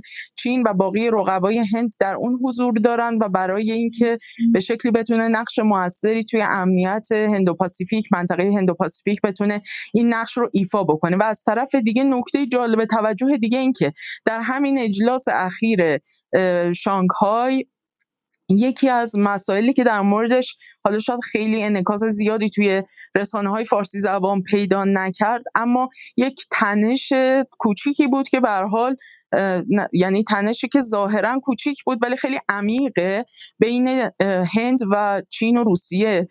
از این جهت که در واقع هند در بعضی از این بیانیه ها به خصوص یک بیانیه بسیار مهمی که به نام استراتژی اقتصادی 20 از جانب چین در واقع پیشنهاد شده بود و البته از جانب تاجیکستان یه پیشنهادی مطرح شده بود که ولی چون هند گفته بود که دست چین رو می‌بینیم پشت سر این بیانیه. در واقع از امضای اون خودداری کرد. یعنی در واقع یک بیانیه مشترکی از شانگهای اومده بیرون که امضای هند رو نداره و دلیلش هم اینه که هند با بخشی از در واقع برنامه های اقتصادی چین که به خصوص زیل پروژه یک کمربند یک راه قرار می‌گیرن که این استراتژی 20 هم زیل اون در واقع تعریف شده بوده سعی می‌کنه که از اینکه بخواد خیلی قاطی اینها بشه خودداری می‌کنه و در واقع اینها رو سعی می‌کنه که به رسمیت نشناسه. یعنی سطح رقابت های اقتصادی بسیار بالاست به طوری که حتی یک کشوری که عضو پیمان شانگهای میاد و خودداری می‌کنه از امضای یک بیانیه. حالا شما تصور بکنید که این اتفاق اگه برای ایران افتاده بود الان چه قشقرقی مثلا توی ایران به راه میافتاد که آی مثلا ایران الان اینو امضا کرده یا نکرده و چی شده و کلا شانگهای رفت رو هوا اومد روی زمین. منظورم اینه که در واقع این تحولات تحولاتی هستن که باید خیلی نگاه بلند مدت و در واقع این تغییر مناسباتی که اتفاق میفته رو توی یک که در واقع با یک نگاه بلند مدت تر بهشون نگاه کرد. ممنون از شما خانم خیلی ممنون از شما. نمی‌دونم آقای سالیاگ آیا شما خیلی پاسخ کوتاهی یعنی نکته خیلی کوتاهی دارید؟ یا شما خانم احمد زاده همینطور اگر دارید لطفا بفرمایید. اگر نه که ما الان حدود یک ساعت و ربع که صحبت کردیم در این اتاق. و دوستانی هستن که در واقع دوستان نظراتشون رو بگن و در این مورد صحبت کنن. اگر شما نکته کوتاهی دارید دو عزیز جناب سالهی و خانم دکتر احمدزاده بفرمایید وگرنه که ما بریم سراغ کسانی که وقت گرفته بودن که صحبت کنن. من یکی دو تا نکته دارم ولی اگه اجازه بدین بیشتر میشنوم اگر انتها عرض می‌کنم نکات خواهش می‌کنم. خانم دکتر احمدزاده منم همینطور. شنونده هستم رانندگی می‌کنم و موقعیت حرف زدنم ندارم. اگه از من نشنیدید ببخشید و من شنونده هستم تا اونجا که می‌تونم. مرسی. اختیار دارید. خیلی هم ممنون تا همین الان صحبت هایی که کردید و در واقع نکاتی که مطرح کردیم. من فکر می‌کنم خیلی تا اینجا هم برای ادامه بحث این اتاق خیلی مفیده. جناب آقای مسعود دلبری. شما وقت گرفته بودید و الان بالا هستید. بفرمایید. خیلی ممنون. من به دعوتی در دوستان اومدم. من نمی‌دونم منظورتونه که سوالی داشته باشم یا نظر خودم رو بدم در این باره متوجه نشدم؟ هر کدوم. در واقع الان دیگه زمانیه که حالا شما اگر نظری دارید که خیلی هم خوشحال بله، میشیم بله. که بشنویم. بفرمایید. من سلام عرض می‌کنم خدمت همه دوستانم و که در اینجا هستم. من عذرخواهی دیر اومدم حیف بخشی از صحبت رو احتمالا نشنم و اگر حرفی هم می‌زنم تکراری باشه من از شما عذرخواهی می‌کنم پیشا پیش. ببینید بحث خیلی خوبی هست. یک مبحث خیلی جالبی هست. به این دلیل که به هر حال بحث پیوستن ایران به شانگهای برای خیلی ها می‌تونه همین سوال باشه که آیا چه تأثیری در اقتصاد ایران داره. و این, منظر و این مسئله از این منظر بیشتر حائز اهمیت تر میشه که ما بعضا در روابط بین الملل جمهوری اسلامی شاهد یک سری گسترش روابط هایی هستیم که نتیجه از اون حاصل نشده. من یه مثال می‌زنم که اینم واقعا خیلی عجیب هست. رئیس اتاق بازرگانی ایران و قطر فکر می‌کنم دیروز با یک تجارت نیوز یک مصاحبه خیلی عجیبی داره و در اونجا مثلا اشاره می‌کنه که در سفر آقای رئیسی به قطر 14 تا تفاهم نامه بین ایران و قطر بسته میشه در جهت گسترش سرمایه گذاری قطر در ایران. این آقای رئیس در واقع اتاق بازرگانی ایران و قطر اونجا مصاحبه کرده و گفته حتی یک ریال هم قطر در ایران بر اساس اون توافق نامه و تفاهم نامه ای که امضا شده حتی سرمایه گذاری نکرده. خب این خبرها خیلی عجیبه دیگه یعنی واقعا جای هم تاسف داره هم جای تعمل داره که خب این می‌تونه این رو برای شنونده یا برای کسی که داره مسائل ایران رو پیگیری می‌کنه سوال باشه که خب این چه تضامینی وجود داره که پیوستن ایران به شانگهای هم یه چیز در واقع شبیه این اتفاقی باشه این مثالی که زدم در مورد قطر پیش نیاد. چند تا مسئله رو باید بهش توجه بکنیم. ببینید این پیمان همکاری شانگهای اونجایی که خب دوستانم بهتر می‌دونن خب یک پیمان بیشتر در نخست یک پیمان گسترش امنیتی بوده گویا. حالا بعدها اقتصادم به اون اضافه شده. یعنی این کشورها بیشتر دغدغه امنیتی داشتن. یعنی اون توسعه سیاسی در اونجا خیلی می‌تونه مد نظر باشه. بسه کشورهایی که با هم روابط نزدیک سیاسی خودشون رو افزایش بدن. یعنی بیشتر تمرکزشون روی مسائل سیاسی و امنیتی ماجرا هست. خب به طبع این هم می‌تونه اقتصاد رو هم شامل بشه. حالا ما با این پیمان شانگهای با دو تا از این کشورها همین الان همسایه دریایی هستیم. با روسیه و قزاقستان. شما همین الان به وسیله دریای خزر اصلا فارغ از شانگها شما با اینها روابط یعنی دسترسی دریایی داریم وقتی شما به حجم مبادلات اقتصادی این دوتا کشور که فارغ از حتی شانگهای مراجعه می‌کنید می‌بینید که خیلی فاصله هست و واقعا یک سری قوانین دست و پاگیری که از طرف خود ایران هم وجود داره بیشتر مانع گسترش این روابط اقتصادی شده. یکی از اونها رو آقای علیزاده عزیز به درستی گفتن این راهن رش به آستارا. یکی از بزرگترین دغدغه هایی است چون من چندین دوست خوب در مسکو دارم که اینها در کار تجارت کیوی هستن. مثلا از شمال ایران اینها کیوی رو وارد می‌کنن به روسیه و در روسیه خب این محصول اونجا در واقع خوب فروش میره. ولی الان مشکل دارن. و وقتی با آنها صحبت می‌کنید با این دوستان بازرگان در روسیه صحبت می‌کنید اینا همگی بیشتر طرف ایرانی رو مقصر می‌دونن. نکته جالبش خواستم به اینجا برسم. میگن آقا این قوانین انقدر دست و پاگیر هست و ما مشکل واردات داریم از ایران از در واقع از همون کشوری که متعلق به همون جام این بازرگان هستن. میگن که خود ایران و قوانین دست و پاگیرش مانع گسترش تجاری بین روسیه و ایران شده. و بارها هم به گفته خود اونها بارها هم در سفارت ایران در مسکو جلساتی برگزار شده ولی همشون به نتایج مطلوب ختم نشده. پس در نتیجه من بیشتر تمرکزم الان بر این هستش که می‌تونه شانگهای مفید باشه می‌تونه این همکاری و چرخش به سمت شرق مفید باشه قطعا. ولی باید دستندرکاران جمهوری اسلامی در داخل یک فکر اساسی به قوانین دست و پاگیری که بسیاری از بازرگانان بسیاری از تجار صادر کنندگان وارد کنندگان همواره از اونها گلایمند هستن توجه ویژه بکنن. و اینها هستش.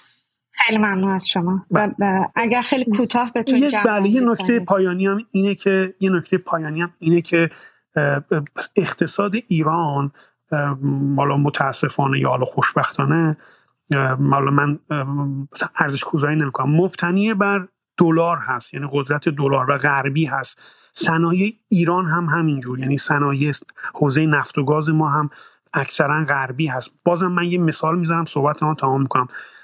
در سال گذشته روسها نزدیک 4 میلیارد دلار در حوزه نفت و گاز ایران سرمایه گذاری کویا کردن. یه فعالیت هم شده. من همین چند وقت پیش پیگیر این قضیه بودم. متاسفانه خبرهای خوبی نشنیدم. یعنی ما دیدیم که روسها هم احتمال داره که این چهار میلیارد دلار رو سرمایه گذاریشون رو تجدید نظر بکنن به خاطر حال برخی مسائل. می‌خوام بگم که واقعا نشون میده که مشکلات بیشتر در داخل هست و اگر این قوانین و مدیریتی که در داخل وجود داره اصلاح نشه و نگاهش تغییر نکنه وگرنه دستاورد خیلی اقتصادی خاصی رو از شانگهای نمی‌تونن اینجا به دست بیارن مگر اینکه بخوان یک تغییرات بنیادین بدن در قوانین و نگاهی که به مسئله توسعه در ایران وجود داره. خیلی متشکر ببخشید اگر حالا خیلی طولانی تر شد من اختیار دارید. خیلی ممنون از شما. خواهش می‌کنم. خیلی هم خوب. دوستانی در واقع می‌خوان صحبت بکنن. من همینطور از جناب آقای سالهی و خانم دکتر احمدزاده می‌خوام که لطفا هر زمانی که فکر می‌کردن که می‌خوان وارد بحث بشن لطفا می‌تونن به من هم یک پیغام بدن. و از همه دوستان واقعا خواهش می‌کنم که لطف کنید و کوتاه در حد چهار دقیقه صحبت ها رو مطرح بکنید که در واقع نوبت به همه افرادی که می‌خوان نظراتشون رو بگن برسه. الان اگر در واقع آقای جناب امیر محجوب شما بفرمایید و صحبت ها رو تا الان شنیدید لطفا نظرتون رو بگین و ادامه می‌دید من سلام عرض می‌کنم خدمتتون. این چهار دقیقه رو یک بار هم شروع بکنه شیش دقیقه. دو دقیقه شاید چون دوست دارم واقعا کلامم منعقد شه.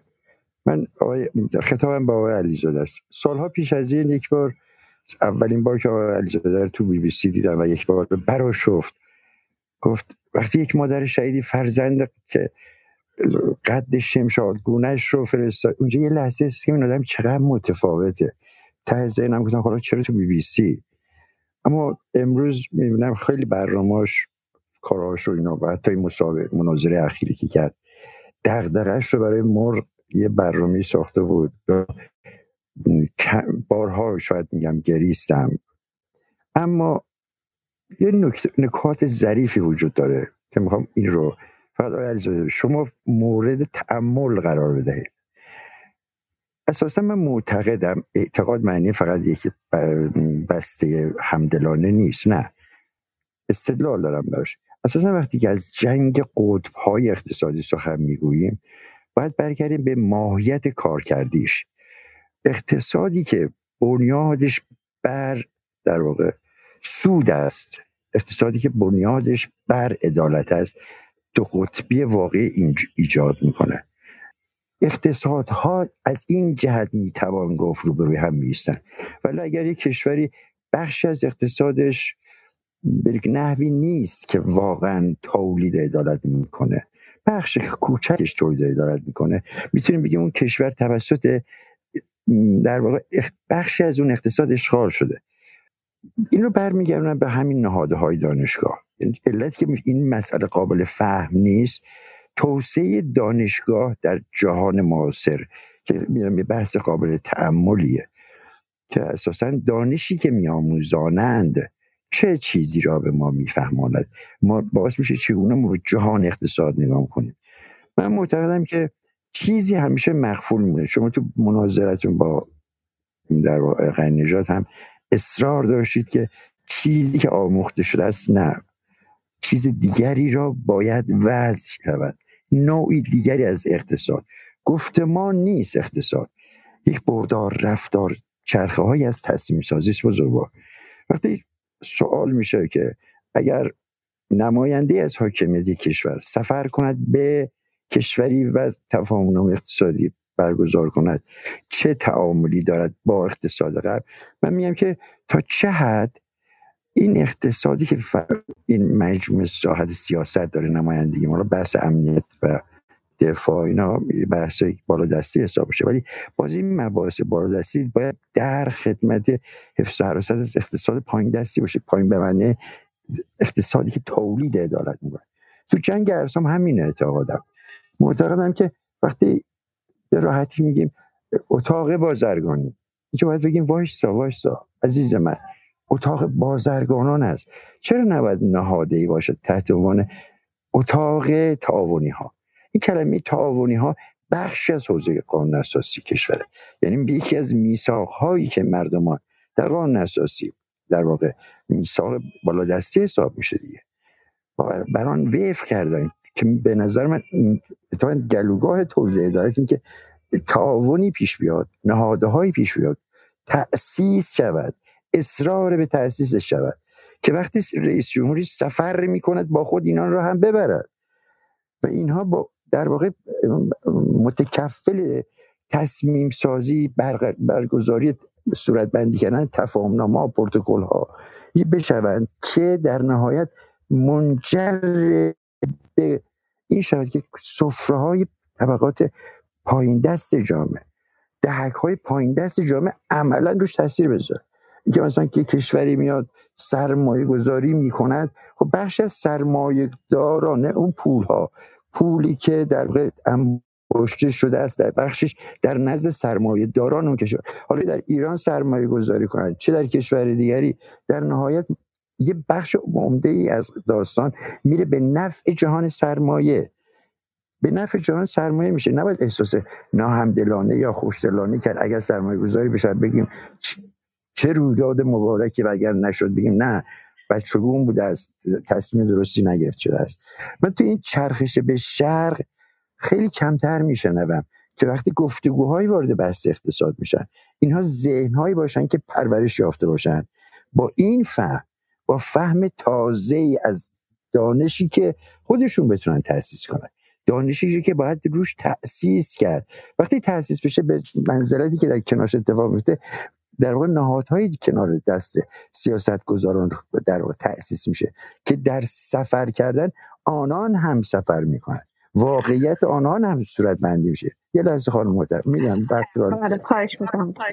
در نهایت در نهایت تو جنگ ارسام همین رو اعتقادمه که اگر همه ارزهای پایین دستی و با ارزهایی که بالان تصمیم سازن تصمیمشون در نهایت به نفع عدالت نیست. چین همش به نفع عدالت نی... کار نمی‌کنه اقتصادش. روسیه همه اقتصادش به نفع عدالت نیست. بخش کوچکی از آن در واقع داره تاباوری می‌کنه به نفع عدالت. چین هم همینجور. اما کشور ما تا چه حد این مسئله جراحی اقتصادی رو واقعا بهش جدی نگاه کرد؟ چون اینجای هم حرف من این نکته ظریفه. همه سفرهایی که اتفاق افتاد اگه به موازاتش گفتمان نه نهاده بشه یعنی عملا نهاده قدرت هم بسته بشه به نهاده دانشگاهی که آن نهاده دانشگاه دانشی رو تولید کرده است که دیگر به اقتصاد به نحو دیگه چون بردار هنجار دیگه به نحو دیگه داره صورت بندی می‌کنه که دقیقا به نفع سفره های کوچک شود. اگر نشد چه سفر بکند چه نکند چه به غرب برود چه نرود هیچ فایده نداره. ما که نمی‌خوایم عملی ظلم باشیم. عملی جهان سرمایه باشیم. و همینطور به صورت کلی بگویم به نفع سفره های ایرانیان. نه این قشنگ نیست. خیلی از این سفرها اتفاق میفته. در نهایت بازرگانان حتی باز نق می‌زنن. میگن قوانین قانون رو که دست پاگیرن رو خواهش میگن بزدایید که ما دستمون آزادتر بشه. و وقتی اینها به یک منزلتی رفاهی هم که می‌رسن بخشی از خوردریز های سفره آنها به سه چهار دهک پایین جامعه می‌رسه. اینجاست محل تحمل اینها رو بیان کردم آقای علیزاده. تنها خودت بشنو و کمی در تنهایت به آن بیاندیش. من از شما آموختم که دعوتی که از بعضی از شخصیت های آوردید که در مورد اقتصاد چین و مسائلی که داره جهان اتفاق میفته تحلیل های و پژوهش های خاصی کردن. اما تا چه حد این پژوهش ها اومده در جهان اقتصاد ما؟ شده یک نهاده که در سفرها بتونیم بگیم یک سفر همبسته است بین نهاده تصمیم سازی و نهاده معذرت می‌خوام مرسی. حالا جناب علیزاده بعدا خودشون می‌تونن وقت بگیرن و اگر در واقع پرسش مستقیمی بود خب خودتون در واقع می‌تونید پاسخ بدید. ولی برای اینکه بحث ادامه پیدا بکنه جناب آقای حمید امید. شما وقت گرفته بودیم و من واقعا تقاضا می‌کنم از همه عزیزان که لطفا چهار دقیقه بحث رو نهایتا دیگه من دارم وقت می‌گیرم. من با سلام خدمت دوستان عزیز با تشکر از اتاق و دوست اتاق که این فرصت داد به طور فشرده اگه آدم بخواد ببینه داستانو اول یه نکته شما یک لحظه تصور کنید. فردا پس فردا مثلا وزارت امور خارجه روسیه چه شفایی چه کتبی بابت این مسئله پوزش بخواد. چیزی که متداول و رایجه. یعنی تمام این گرد و قباری که به وجود اومده همه میخوابه. فقط با یه پوزش. یعنی اونقدر داستانی. چون چیز مسئله مهمی نبوده توی اون قضیه. ولی یه نکته مهمی که در رابطه با وضعیت شانگهای و ایران و شرایط ما وجود داره اینه که ببینید وقتی که کودتای 28 مرداد صورت می‌گیره آمریکا هجوم میاره به تماما جای انگلیس رو بخواد پر کنه اصل چهار ترومن رو اجرا کنه صحنه فرهنگی سیاسی اجتماعی اقتصادی حتی ماشینای مردم هم تغییر میده. شما با یک تغییر همه جانبه روبرو میشید یعنی فقط یه اصل چهار ترومن نیست تنها به لحاظ اقتصادی چیزایی بده. تمام زیر ساختا همه فضای فکری شما هم تغییر میده. متاسفانه جامعه ما امروز یه جامعه که کاملا ساختار فکریش اقتصادیش اجتماعیش غربیه. به اون چیزی که پرو آمریکایی میگن. حتی دریم ها آرزوها رول مدل های خودش رو از اون جامعه می‌گیره. و توی این چهار دهه هم کار زیادی انجام نشده. نه توسط صدا و سیما نه رسانه ها نه هیچ جای دیگه. از طرفی هم تمام اون کسایی که اون جامعه رو میچاپن قارت می‌کنن میبلعن تمامشون پولاشون یا باید به دلار باشه یا زن بچهشون خانوادهشون آمریکا و کانادا باشه و بقیه داستان که شما بهتر از من می‌دونید. اگر ما بخوایم چرخشی صورت بدیم باید سیستم فرهنگیمونم سیستم سیاسیمونم سیستم اقتصادیمونم همزمان و هم اندازه و هم قد باشه با اون قضیه. ما یه دیروز یه دوستی یه اشاره کرد فوق جالب بود که من رفتم نگاه کردم. یه مطلبی از آقای احمد میرفندرسکی که جز وزرای خارجه ایران در دوران شاه بوده. ایشون یه مصاحبه ای که با احمد احرار می‌کنه که من دیشب رفتم نگاه کردم چقدر جالب میگه. میگه نیاز و عقل ما سال 52 این نظر این آقا داره. میگه نیاز و عقل ما من به دولت می‌گفتم گرایش به شورویه. ما باید با همسایمون نزدیکترین رابطه رو داشته باشیم. ما باید در زمینه شرق باشیم. توضیح می‌داده همه اینا. میگه ولی منفعت و هوس دولت مداران ایران و اون سازمان سیاسی که بوده بیشتر به غربه. و میگه این مشکل بزرگی برای ما ایجاد می‌کنه. سال 52 این حرف می‌زنه. متاسفانه متاسفانه در جامعه ما هنوز مردمی هستن که حاضرن خونه سعادت آباد رو بفروشن. خونه ولنجکشون رو بفروشن دست بچهشون رو بگیرن بیان تو آمریکا یا کانادا به کارهای پایین ترین سطح برسن فقط به خاطر اینکه به اون ذهنیت سیندرلاییشون برسن. و اصلا سیستم فرهنگی اجتماعی ایران توی زمینه نمی‌خواد موو کنه. و جالب اینه که اگر کسی مبارزه مثلا الان جالبه همگامی با شرق داره یه جوری تصویر میشه که نیروهای راستگرا و عقبگرا و مرتجع ایران خواهانشن. در صورتی که نیروهای پروگرسیو جامعه خواهان این موون. و این ناهمخونی و این آدرس های اشتباه دادن ذهنیت مردم ما رو این آوت هم در داخل هم در خارج واقعا مخدوش می‌کنه. نمی‌ذاره ما به یه تفکر درست و منطقی برسیم که آقا دوست و دشمن ما کیه؟ ما به فانتزی به رویا می‌خوایم هنوز بریم دنبال برجام. پی یه کشوری که در حال افول همه می‌دونن که برجام رو درست کنیم وضعمون خوب بشه. در صورتی که دو تا ابرقدرت اون ور ما هستن که با تمام نیرو دارن به حل مسائل خودشون می‌پردازن. ممنون از شما. اگه ممکنه من, من, من وقت دیگران رو. نمی‌گیرم. ممنون شما. اختیار دارید خواهش می‌کنم. خب جناب آقای صادق شما بفرمایید. من فامیلتون رو اینجا ندیدم. بفرمایید. سلام. وقت همه دوستان به خیر باشه. من اگر اجازه بدید از این فرصت استفاده می‌کنم. یه سری نکاتی رو میگم. شاید به دردتون بخوره توی تحلیلتون. شاید یه مقدار من آشناتر باشم به لحاظ جنس کار به بحث‌های سیاست خارجی. و برخی اوقات عنوانهایی رو می‌بینیم که بحث‌هایی سرش شکل می‌گیره که اصلا اگر مطلع باشید که این کارهایی که داره الان از صورت می‌گیره چه اصلا ریلی داشته که روی این مناسبات پیش رفته که به این نقطه رسیده شاید یه مقدار باعث بشه که یه تحمل بیشتری بکنه.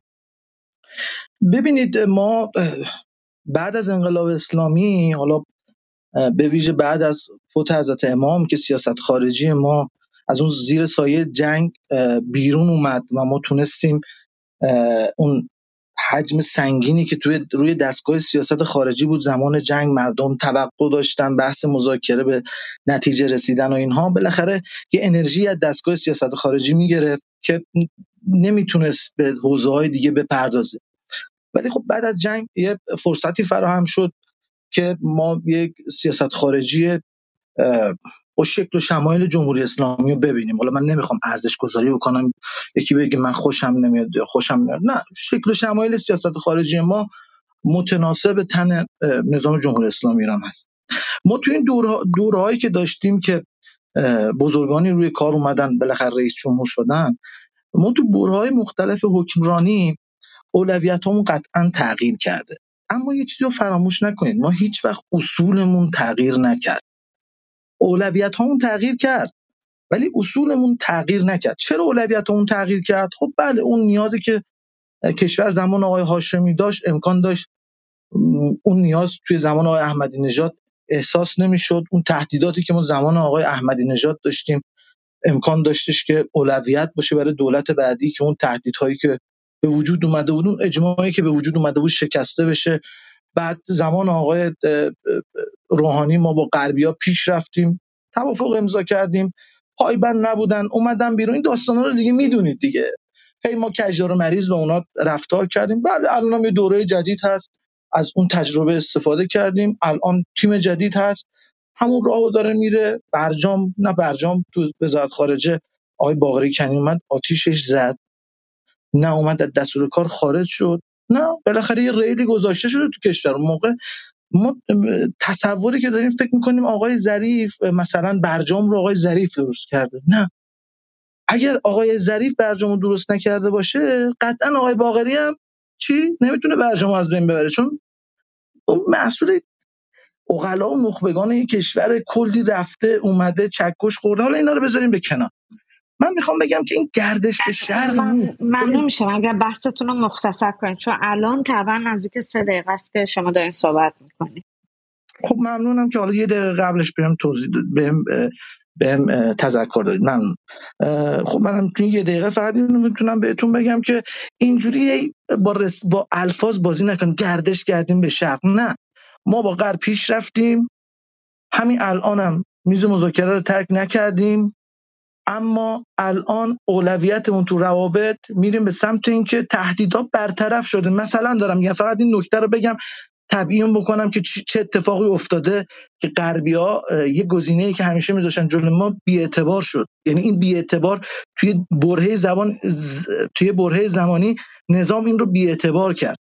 ببینید ما هم تو دوره آقای بوش و هم تو دوره آقای اوباما وقتی که کارا پیش می‌رفت می‌خواستن به ما فشار بیارن یه نکته ای می‌گفتن. می‌گفتن همه گزینه ها روی میزه. اونی که باید متوجه می‌شد متوجه این موضوع می‌شد یعنی چی؟ یعنی اگر توافق نشه کار ابتکارات سیاسی شکست بخوره گزینه نظامیه. خب الان این موازنه به هم خورد. یعنی غربی‌ها دیگه این دست بالا رو ندارن. به خاطر همینه که الان آقای بایدن نمی‌تونه بگه همه گزینه‌ها روی میزه. چون دیگه به لحاظ نظامی نمی‌تونن جمهوری اسلامی ایران رو به لحاظ اینکه سلاح بالا سرش بذارن مجبورش بکنن کاری انجام بده.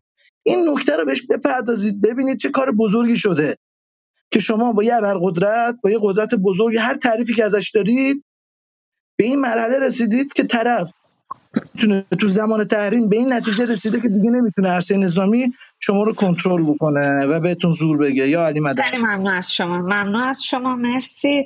جناب آقای حسین زادگان شما فکر کنم قبلش هم بالا بودید. اگه اشتباه نکنم بعد شاید قطع شده بود. شما بفرمایید. قبلا هم اینجا منتظر بودید. بفرمایید. سلام. صدای من هست؟ بله صداتون هست. متشکرم. خیلی ممنون. من سلام عرض می‌کنم خدمت همه دوستان دیگه تک تک اسم نمی‌برم. حالا من یه خیلی وقت از اتاق خارج شده بودم. مباحث جدید رو حالا نشنیدم مباحث قبلی رو البته شنیدم. ولی اون صحبت هایی که حالا با در نظر گرفتن همون یک ساعتی که نبودم می‌خواستم انجام بدم نمی‌دونم حالا بعد از من کسی درباره این قضیه صحبتی کرده یا نه.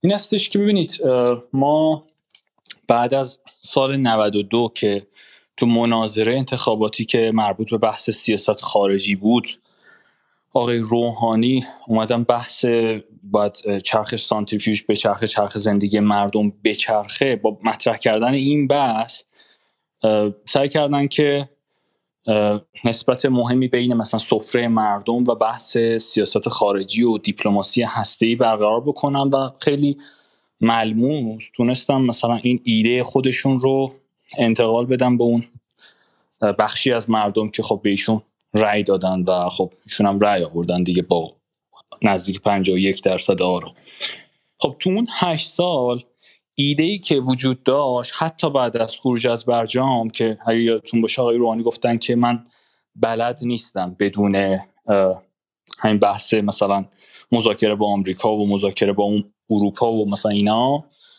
کاری بکنم. یعنی همه چی منوط به اون هست. تو کل اون هشت سال ایده این بود که اگر ما می‌خواد اقتصادمون مثلا بهتر بشه اول باید همه این تحریما برداشته بشه چه می‌دونم FATF حل بشه برجام حل بشه. و یه جورایی دنبال سیاست گردش به غرب بود. و همه چیز منوط به این شده بود هم توی ذهن بخشی از مهمی از مردم و هم توی ذهن مسئولین که این اتفاق باید اول بیفته. خب طبیعتا یک پاد روایتی مقابل این شکل می‌گرفت که آقا این قضیه درست نیست. یعنی همه چیز منوط به این قضیه نیست و بسیاری از مشکلات ما داخلیه و ناشی از سوء عمل کرده. حالا داخلی هست و ناشی از عدم مدیریت مسئولین هست و تحریم هم یک بخشی از مشکلات هست که خب البته بخش قابل توجهی است. من حرفم چی هست؟ حرفم اینه که چون طرف مقابل به طرز بیمارگونه ای اصرار داشت که همه چیز رو به گردن تحریم ها بندازه یعنی مثلا مثلا 90 درصد مشکلات رو مثلا بندازه گردن تحریم ها یه مسئله دیگه هم که وجود داشت چون این اتفاق میافتاد طبیعتا یک دو قطبی هم مقابل شکل می‌گرفت. یه جریانی که مثلا بگه آقا تحریم مثلا ده درصد فقط اثر داره و همه چیز داخلی هست. یعنی مثلا از این بره بوم بیفته. به خاطر اینکه این توازن کلا به هم خورد خب یه درک واقع بینانه از اون شرایط ارائه نشد و من احساس می‌کنم که مثلا بعد از اومدن دولت جدید دوباره همون ذهنیت به طرز کاملا برعکس داره اتفاق میفته یعنی چی؟ یعنی دوباره مثلا این شکلی الان تصور شده آقا همه مثلا بهبود وضع اقتصاد ایران همش مثلا منوط به گردش به شرق و مثلا سرمایه گذاری چین و مثلا چه می‌دونم هند و روسیه و اینا چون روسیه هم مثلا 40 میلیارد دلار صحبتش بود که مثلا تو بخش انرژی ایران مثلا سرمایه گذاری بکن. این به نظر من بسیار اشتباه هست. یعنی چی؟ یعنی ما همچنان من معتقدم همونطور که در اون هشت سال تا اون مشکلات داخلی حل نشه یعنی بحث چه می‌دونم مثلا فرض کنید مالیات بر مسکن یه نمونه شما مالیات بر آیدی سرمایه و چون حال اقتصاد نیستم ورود نمی‌کنم به بحث های تخصصی ما مشکلات واقعا عدیده ای داریم تو اقتصادمون عدم حالا شفافیت بانک بانکامون به شدت مشکلات زیادی دارن. ببخشید یه لحظه زنگ زدن به من. اینها اگر حل نشه خب اون موقع دیدیم دیگه برجام هم اتفاق افتاد. حالا ما بخشی از نفتمون رو می‌تونستیم بفروشیم تا یه حدی تا قبل از خروج آمریکا از برجام. اما پولش کامل بر نمیگشت خب؟ و حتی اون بخشی هم که برمیگشت داشت حیف و میل می‌شد. حرف من چیه؟ حرف من اینه که الان لطفا جنبندی بکنه آقای حسین زاده من عذر عذر می‌خوام. من سه بار بهم زنگ زدم من یه لحظه حواسم پرت شد. ببخشید. داشتم عرض می‌کردم که برای جمع بندی اگر سیاست گردش بشه که باید هم انجام بشه و داره انجام میشه. صرفا این شکلی باشه که بال سیاست خارجی ایران به درستی بره جلو بدون توجه به غرب و قطع امید بکنه از چه می‌دونم احیای برجام و اینها. اما اون مشکلات داخلی حل نشه. حالا مثلا یه بخشیش بحث دلار زدایی توی داخل به نظر من خب؟ و حل اون مشکلات بانک ها از نظر من هیچ تأثیری نخواهد داشت. یعنی باید اول اون مشکلات داخلی حل بشه وگرنه تمام اون سودی که قرار از راه گردش به شرق به دست بیاد واقعا به صورت ملموس سر سفره مردم نخواهد اومد. ولی اگر اون یکی ها حل بشه قطع به یقین. البته نه در کوتاه مدت اما در میان مدت به نظر من تا شاید سه چهار سال آینده به صورت ملموسی ما اثرات این پیمان مثل شانگهای حالا اوراستیا و حالا اون بحث قرارداد 25 ساله با چین و حالا روسیه و کشورهای دیگر رو ما حتما خواهیم دید. متشکرم. خیلی ممنون از شما. اتفاقا دقیقا پرسش هم همینه که چطور میشه این تغییرات ملموس رو به نوعی دید. مرسی که شما نظرتون رو بیان کردید و همطور از در واقع کسانی که الان توی کلاب هاست هستن تشکر می‌کنم. و کسانی که در یوتیوب هم هستن و همطور روبیکا لطفا در واقع لایک بکنید که افراد بیشتری بتونن ببینن. جناب آقای ایرج اصری شما بفرمایید. سلام دارم خدمت هموطنان و همزبانانی که صحبت های ما رو گوش می‌کنن. و با تشکر از صحبت دوستانی که قبل از من صحبت کردن و اون چی رو که من می‌خواستم بگم به صورت کلی مطرح کردم و کار من در این زمینه راحت تر شد. تیتر این نشست امروز تا اونجایی که من دارم می‌بینم هستش که آیا گردش به شرق تأثیری بر سفره ایرانیان خواهد داشت یا نه؟ دوستان گفتم منم بر همین باور هستم که تا در داخل ایران اقدامات اساسی صورت نگیره گردش به هر طرفی بشه فکر نکنم ثمره داشته باشه. گردش غرب که مشخص بوده. من از دوستان خواهش می‌کنم امروز یه در یوتیوب یه برنامه از آقای سخنرانی آقای ظریف گذاشته شده. بودم 5 ساعت پیش. اون سخنرانی رو ببینید. ببینید به چه صورت این سیستم گلوبالیستی اونایی که طرفدار گلوبالیسم هستن به چه صورت و با چه منطقی صحبت می‌کنن و چه طریقی به چه طریقه خط مش خودشونو و اون که در پیش هستن رو به اذهان عمومی رسوخ میدن. متاسفانه یا خوشبختانه همه اینا تریبون دارن. همه اینا اهرم هایی دارن که می‌تونن ازش استفاده بکنن. و اون چی که من می‌تونم حدس بزنم یا دارم می‌بینم و فکر کنم همه هموطنان عزیز من ببینن این هستش که در داخل ایران بسیاری از اهرم های سیاسی اقتصادی هنوز به این روال هستش. یک مثالی هم بزنم در رابطه با اینکه مسئله داخلی به چه صورت است و اون عمده هست که بردن پر شدن سفره مردم. من چون مسئله روسیه رو پیگیر هستم فعل و انفعالت شو مثال از روسیه می‌زنم. اونطوری که دیدیم و می‌بینیم و همه می‌دونن تحریم هایی که روسیه شده و با این درگیری نظامی که الان داره این تحریم ها بیشتر شده بیش از 12 تا 13 تا 15 هزار تا یعنی تحریم ها رفته. غرب روسیه رو تحریم کرده. ولی ما داریم می‌بینیم با توجه به اقداماتی که در داخل صورت گرفته رفاه داره اونجا افزایش پیدا می‌کنه. امکانات مردمی اجتماعی ماه به ماه داره اونجا افزایش پیدا می‌کنه. و این سیاست ملی اقتصادی داشتن و به اقتصاد ملی تکیه کردن داره اونجا سمر میده. درسته که پایه اونا پایه همه اینا استقلال سیاسی بود. اونا روی استقلال سیاسی خودشون واسطه. من نمی‌خوام به تاریخ اون برگردم روی این صحبت کردم و مطالبی هست که میشه روی اونم صحبت کرد و گفت. ولی در رابطه با ایران خوشبختی این هستش که ایران به استقلال سیاسی خودش استواره این خوبه. ولی در زمینه داخلی اهرم ها جای دیگه است. جور دیگه عمل می‌کنه. اینا در تضاد و تناقض هستن. چه در جنبه های دموکراتیکش بگیریم چه در جنبه ملیش بگیریم. در داخل ایران متاسفانه نگرانی ها روز به روز داره بیشتر میشه.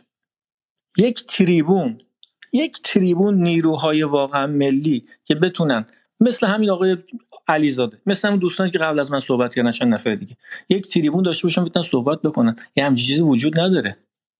اینطور نیست. روسیه کار خودش کرده با برنامه داره پیش میره با تمام سختیهاش. به مرگم ایستاده. چون می‌دونن گامی برای عقب گذاشتن ندارن. می‌خواین قبول بکنن می‌خوان قبول نکنن هر کی می‌خواد بگه. محبوبیت پوتین در روسیه بالای 80 درصد شده. چرا؟ چون سیاست ملی و اون هویت ملی رو بهش بها داده و خودش کسی هست که نمود هویت ملی شو در تمام احزاب تمام کسایی که اصلا یک مقدار ارق ملی داشته باشن دارن در روسیه الان ازش حمایت می‌کنن. بدون در نظر گرفتن مسائلی که دارن. یک مثال بزنم از حزب کمونیست روسیه به رهبری فدراسیون روسیه به رهبری زوگانوف. این زوگانوف هنوز هنوز یه پاش در هفته چند روز بعد دادگاه بره. یعنی اینقدر درگیره با چیز؟ درگیر هستن با دولت پوتین. ولی می‌بینید روی مسائل ملی هیچ کوتاه نمیاد. میگه نخیر ایشون داره خوب کار می‌کنه. پوتین داره خوب کنه در رابطه با مسائل ملی. مسائل داخلی ما به خودمون مربوطه. ولی این نگرانی تو ایران هست. چون کل حاکمیت فاصلش با مردم خیلی زیاده. به خصوص از جنبه دموکراتیک و عدالتخواهانه و با توجه به اینکه اهرم ها دست کسایی هست که مردم کی هستن چی کار دارن می‌کنن. هیچ کس حرف درستی نمیزن اصلا شفافیتی وجود نداره. این نگران کننده است. حمایت مردمی نداشتن نگران کننده است. من امیدوارم امیدوارم که حاکمان مدبران اونایی که دلشون واسه ایران میسوزه اونایی که کاری از دستشون برمیاد واقعا بتونن کاری بکنن این تضاد رو از بین ببرن. این نگرانی رو از بین ببرن. چون زمان داره از دست میره ما به اندازه کافی زمان نداریم. روی استقلال وایستادن استقلال سیاسی وایستادن خوبه. تمامیت ارزی خوبه. من از نادر کسانی بودم که در تمام این مدت در تمام علیرغم تمام انتقادایی که بهم شده ذاتا عملا تا مغز استخونم من آنتی میلیتاریسمم ولی با توجه به شرایط کنونی در جهان همیشه طرفدار این بودم که ایران باید به سلاح اتمی مجهز بشه. خیلی ممنون از شما. من یک یه جمله دیگه دارم. من اینو گفتم و پای اینم هستم. من فروپاشی اتحاد شوروی رو اونجا بودم به چشم خودم دیدم. هیچ سلاح اتمی نمی‌تونه جلوی عوض شدن حاکمیت رو نگه داره. نه اینطور نیست. ولی سلاح اتمی می‌تونه از تجاوز بیگانگان به کشور کشور رو محافظت کنه چارچوب ارزی ایران رو حفظ بکنه. من صحبت دیگه ای ندارم فقط می‌خوام میگم که پاشنه اصلی سفره مردم در داخل ایران هستش. امیدوارم که بشه کاری تو این زمینه کرد و اونایی که می‌تونن و کاری ازشون برمیاد انجام میدن. تشکر می‌کنم. ممنون از شما. حالا میگم من نظر خودم رو اینجا نمیدم ولی فقط اینکه بخوام بازی تأکیدی بکنم روی اینکه در واقع همین ایران عضو سازمان همکاری شانگهای شدن هم در واقع حوزه زیادی رو داره. بخشش هم تو که شما هم گفتین امنیتیه و بخشش هم اقتصادیه. خب اینا الزامه از همدیگه هم جدا نیستن. ولی خب باز مسئله اگر بخوایم برگردیم اینکه واقعا شما هم تو صحبتاتون مطرح کردیم من فکر کنم دوستان دیگه هم بودن و یک جوری بخوایم برگردیم به این نکته. اینکه تاثیر واقعی و و تاثیرش توی زمین واقعی به نوعی بر سفره ایرانیان چه چیزی می‌تونه باشه؟ میگم دوستان زیادی صحبت کردن و عزیزان زیادی هم می‌خوان صحبت بکنن. ما الان در واقع دو ساعت دقیقا نه حدودا. دقیقا دو ساعته که داریم صحبت می‌کنیم. من باز خواهش می‌کنم که لطف کنید و کوتاه نکاتتون رو مطرح بکنید که بتونیم به یک جنبندی برسیم. چون این اتاق آخرین اتاقی نیست که جدال برگزار می‌کنه و امیدوار هستیم که این بحث ها هم بتونه ادامه پیدا بکنه. جناب آقای مسعود رحیمی شما بفرمایید. بسم الله الرحمن الرحیم سلام و عرض ادب دارم خدمت آقای علیزاده خانم نصرآبادی آقای صالحی همه عزیزان حاضر در اتاق. اول یه سوال بپرسیم. آیا ما خواستیم که گردش به غرب داشته باشیم یا نه؟ خب قطعا ما خواستیم. آیا غربی ها خواستن که با ما تعامل داشته باشن؟ قطعا اونها نخواستن. درها رو اونها به روی ما بستن. ما چاره ای نداریم به جز اینکه با شرق رابطه داشته باشیم. ما 35 تا 40 درصد از مراودات تجاریمون با چین هست همچنین با ترکیه و روسیه و کشورهای دیگر شرقی. 80 90 درصد فکر می‌کنم مراودات تجاری ما با این کشورهای دوست و عزیز شرقی هست. اما چند تا نکته ای که وجود داره ما در کشورمون نیاز به یک انقلاب دوم داریم. همینطور که دوستان اشاره کردن تا نظام پولی و بانکی ما اصلاح نشه. که در برنامه هفتم توسعه آمده. اول یه اخطار دادم به بانک های خصوصی که در تا شهریور ماه امسال باید عملکرد خودشون رو اصلاح کنن. و اگر اصلاح نکنن این بانک ها کرکره این بانک ها به پایین کشیده خواهد شد. و رسما در برنامه هفتم توسعه آمده که بانک های خصوصی که یکی از علت های در واقع خلق پول هستن در کشور ما اینها نباید باشن. چنان که در قانون اساسی کشور ما هم آمده. در قانون اساسی کشور ما به دو نکته اشاره شده. یکی این که بانک خصوصی نداشته باشیم و دیگری آموزش پرورش رایگان. برای همه. متاسفانه علیرغم اینکه در قانون اساسی ما اومده به این دو این دو مورد رعایت نشده و این دو مورد هر دوشون زیر پا گذاشته شده. ما امروز چاره ای نداریم به جز رابطه با شرق ولی رابطه با شرق در صورتی مفید و میسر خواهد شد برای ما که اصلاحاتی داشته باشیم داخل کشور ما. قانون پولی بانکیمون رو اصلاح کنیم قانون از کجا آورده اید رو تصویب کنیم قانون شفافیت رو قانون آیدی مالیات آیدی بر سرمایه و همچنین مسائل دیگر که حالا اینجا فرصت نمیشه من بگم. نکته بعدی که وجود داره اینه که کالا در کشور ما به وفور یافت میشه. یعنی واقعا مشکلی نداریم از نظر وجود کالا. هیچ مشکلی در کشور ما نیست. مشکلی که هست تورم هست. همینطور اتاقایی که آقای صالحی داشتن آقای برنامه‌ای که آقای صالحی آقای قلیزاده داشتن آقای جبرئیلی داشتن با علیزاده. ما هم در کلاب هاست این اتاقها رو پوشش دادیم و پخش کردیم. به طور کامل اشاره شده به این مسائل. متاسفانه تورم علتهای مختلفی داره. من نمی‌خوام تکرار و مکررات کنم. علتهای مختلفی داره که یکیش می‌تونه در واقع خلق پول بدون پشتوانه باشه ولی یکی از علتها این است. علتهای بسیار مختلفی داره. دکتر یزدیزاده من پیشنهاد می‌کنم دوستان برن برنامه ای که آقای علیزاده با دکتر یزدیزاده داشتن این رو گوش کنم بسیار برنامه مفیدی هست. اما سوالم اینجاست چرا کشوری مثل سوریه که هم تحریم هست هم جنگ زده است به اندازه ما تورم نداره؟ و مثالهای دیگری هم می‌تونم بزنم. چرا؟ چون اینها نظام پولی و بانکیشون بسیار بسیار سالمتر و درستتر از نظام پولی و بانکی کشور ما هست.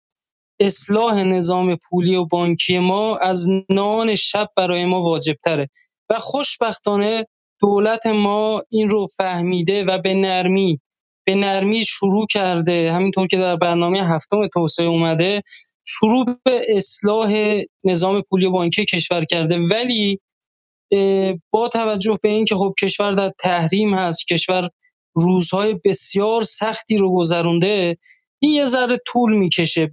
مردم به نرمی متوجه خواهند شد. این اعتقاد من هست. شاید در یک سال آینده اوضاع بهتر بشه. هر چقدر جلوتر بریم اوضاع اقتصادی مردم و سفره های مردم بهتر میشه و رنگینتر میشه. از نظر بنده. چون دارم می‌بینم یه سری کارهایی رو دولت داره انجام میده. همین در بحث خودرو قیمت خودرو الان نسبت به اوج تورم یک ماه قبل از عید بسیار قیمتش پایینتر اومده. یه سری تصمیماتی گرفتن با یه قانونی که گذاشتن قانون مالیات عایدی بر سرمایه درباره خودرو. قیمتش ببینید چقدر کاهش پیدا کرده. اما خب اینها کافی نیست. باید همون انقلاب دوم که لازم هست اون انجام بشه. بعدش هم مسئله دیگه ای هم که هست همه کشورهای دنیا الان شاهد تورم هستن. خود امریکا کشورهای اروپایی. خیلی ممنون از شما. اگر ممکنه جنبندی بله خیلی بله می‌کنم. بله بله. کشورهای مختلف الان شاهد تورم هستند و یک جنگی در بین شرق و غرب در حال جریان هستش که نظم بعدی جهانی رو مشخص خواهد کرد. واقعیت اینه کشورهای دنیا در حال یک جنگ هستند برای تعیین نظم بعدی جهانی. در حال گذر هستیم از نظم فعلی. ممنونم ممنون. عذرخواهی می‌کنم. اختیار دارید. خیلی ممنون از شما. جناب بهزاد بهزاد بفرمایید لطفا. و من دوباره واقعا استدعا می‌کنم از همه دوستان که خیلی کوتاه بحث رو مطرح بکنید. من سلام عرض می‌کنم خدمت همه عزیزان. حقیقتش صحبت که من می‌خواستم بکنم خیلیاش توی بحث دوستان بود مطرح شد توضیح داده شد. ولی خب راجع به موضوع اتاق من می‌خوام اینو بگم که ببینید این همونجوری که برخی دوستان توضیح دادن ایران بیست و چند سال مذاکره کرد. حالا سر قضیه اتمی و از همه از همه نظر. واقعا مذاکره کرد هر کاری که تونست کرد ایران چون جامعه ایران و حتی مسئولین ایران یه غربگرایی دارن. یعنی تمایل بیشتر مردم و مسئولین ایران به اینه که با غرب رابطه داشته باشه یا لاقل در این بوده به صورت تاریخی از زمان قاجار این غربگرایی رواج رواج داشته تو ایران. و خب ما سعیمون رو کردیم ولی خب از همه نظر تحریم های اولیه و ثانویه روی ایران انجام شده و ایران رو واقعا از بازار غرب منزوی کرد. ایران رو آورد به گسترش روابطش با همسایه ها و اون اونی که ما شرق میگیم. شرق و غرب سی... ما شرق و غرب من شرق و غرب سیاسی مد نظرمه. یعنی غرب سیاسی متحدای آمریکا و حالا شرق سیاسی ما با شرق یعنی با مت... با همسایه هامون مثلا فرض کنید نم- نمیگم فقط روسیه و چین نیست مثلا ترکمنستان. ما چند سال با ترکمنستان مشکل داشتیم. یه بدهی کوچیک و آقای روحانی مدت‌ها چیز کرد نمی‌داد و این باعث خصومتی شده بود با ترکمنستان. ما با مثلا فرض کنید یک کشور مثل تاجیکستان که از نظر فرهنگی زبان فارسی صحبت می‌کنن. چند سال بود رابطه نداشتیم. ما با مصر چند سال بود رابطه نداشتیم. با همه این کشورها روابطمون مناسب شد و چند برابر توسعه رابطه تجاری داریم با این کشورها. الان هم شرکای تجاریمون رو اگر شما نگاه بکنید اولش چینه بعد بعد از چین عراقه و بعدش ترکیه. یعنی بیشترین حجم مبادلات ما اینجوری داریم. حتی روسیه جزو ستای اول نیست. توی مبادلات تجاری ایران. حالا صحبت من این بود که ایران در این چیزا گرفته یعنی این سیاست رو گرفته که با کشورهایی که با ایران کار می‌کنن کار می‌کنن. با همسایه ها و حالا چین و روسیه. ببینید مثلا یه کشوری مثل روسیه همونطور که ما نیاز داریم به روسیه روسیه به ما نیاز داره. مثلا تبادل تجاری روسیه با چین مسیری که الان می‌خواد بره حالا از کانال ها و تنگه های مختلف رد میشه. دریایی و زمینی به هر حال حتی آمریکایی ها اینو, اینو میگن مرتب که 5 تا choke point داره. یعنی مناطقی که آمریکا می‌تونه خفه بکنه در واقع اینو قطع بکنه. حالا چه مناطقی که حضور نظامی خود نظامیه آمریکاست چه فرانسوی‌ها و بقیه. خب و از نظر طولانی بودن خب حداقل 40 درصد مسیر طولانی تره تا مسیری که از ایران می‌خواد بیاد. این کریدور شمال و جنوب از طریق دریای مازندران کالاهای روسیه. میاد. حالا توی بنادر ایران بارگیری میشه. بعد از طریق خط راهن میاد به بندر عباس. اونجا سوار کشتی میشه. راحت میره هند. و نه تنها از نظر تجاری این چیز داره از نظر در واقع اقتصادی هم خیلی براش و امنیتی که نمی‌تونن این قطع شما بله. یه چند ثانیه وقت دارید. من ممنون. چند ثانیه اینو فقط جمع می‌کنم. من- منظور بنده اینه که این روابط طول می‌کشه که نتیجه بده ولی برای هر دو طرف اهمیت حیاتی داره. ممنون. ممنون از شما. جناب آقای خلیلی بفرمایید. سلام علیکم. وقتتون بخیر. صدای منو دارید شما؟ بله صدای شما هست. بفرمایید. بسیار خوب. عرض کنم من سعی می‌کنم خیلی سریع نکاتی رو مطرح بکنم. در مورد خود عنوان در واقع برنامه امشب که آیا گردش به شرق تأثیری بر سفره ایرانیان هم دارد خب این اولا نکته خیلی مهمیه که شما این سوال خیلی عملگرایانه practical ی هستش که خب okay ما ممکنه خیلی کارای اسمدار شر... چیز کار مختلفی انجام بدیم ولی در نهایت آیا میاد روی زمین به نتیجه می‌رسد یا نه؟ این سوال خیلی سوال مهمیه و من اجازه می‌خوام که یه نکته ای رو بگم که من زمانی که مهندسی توی دانشگاه عمران میخوندم یه درسی داشتیم به اسم برای راهسازی و جاده و از این در واقع تحت این عنوان.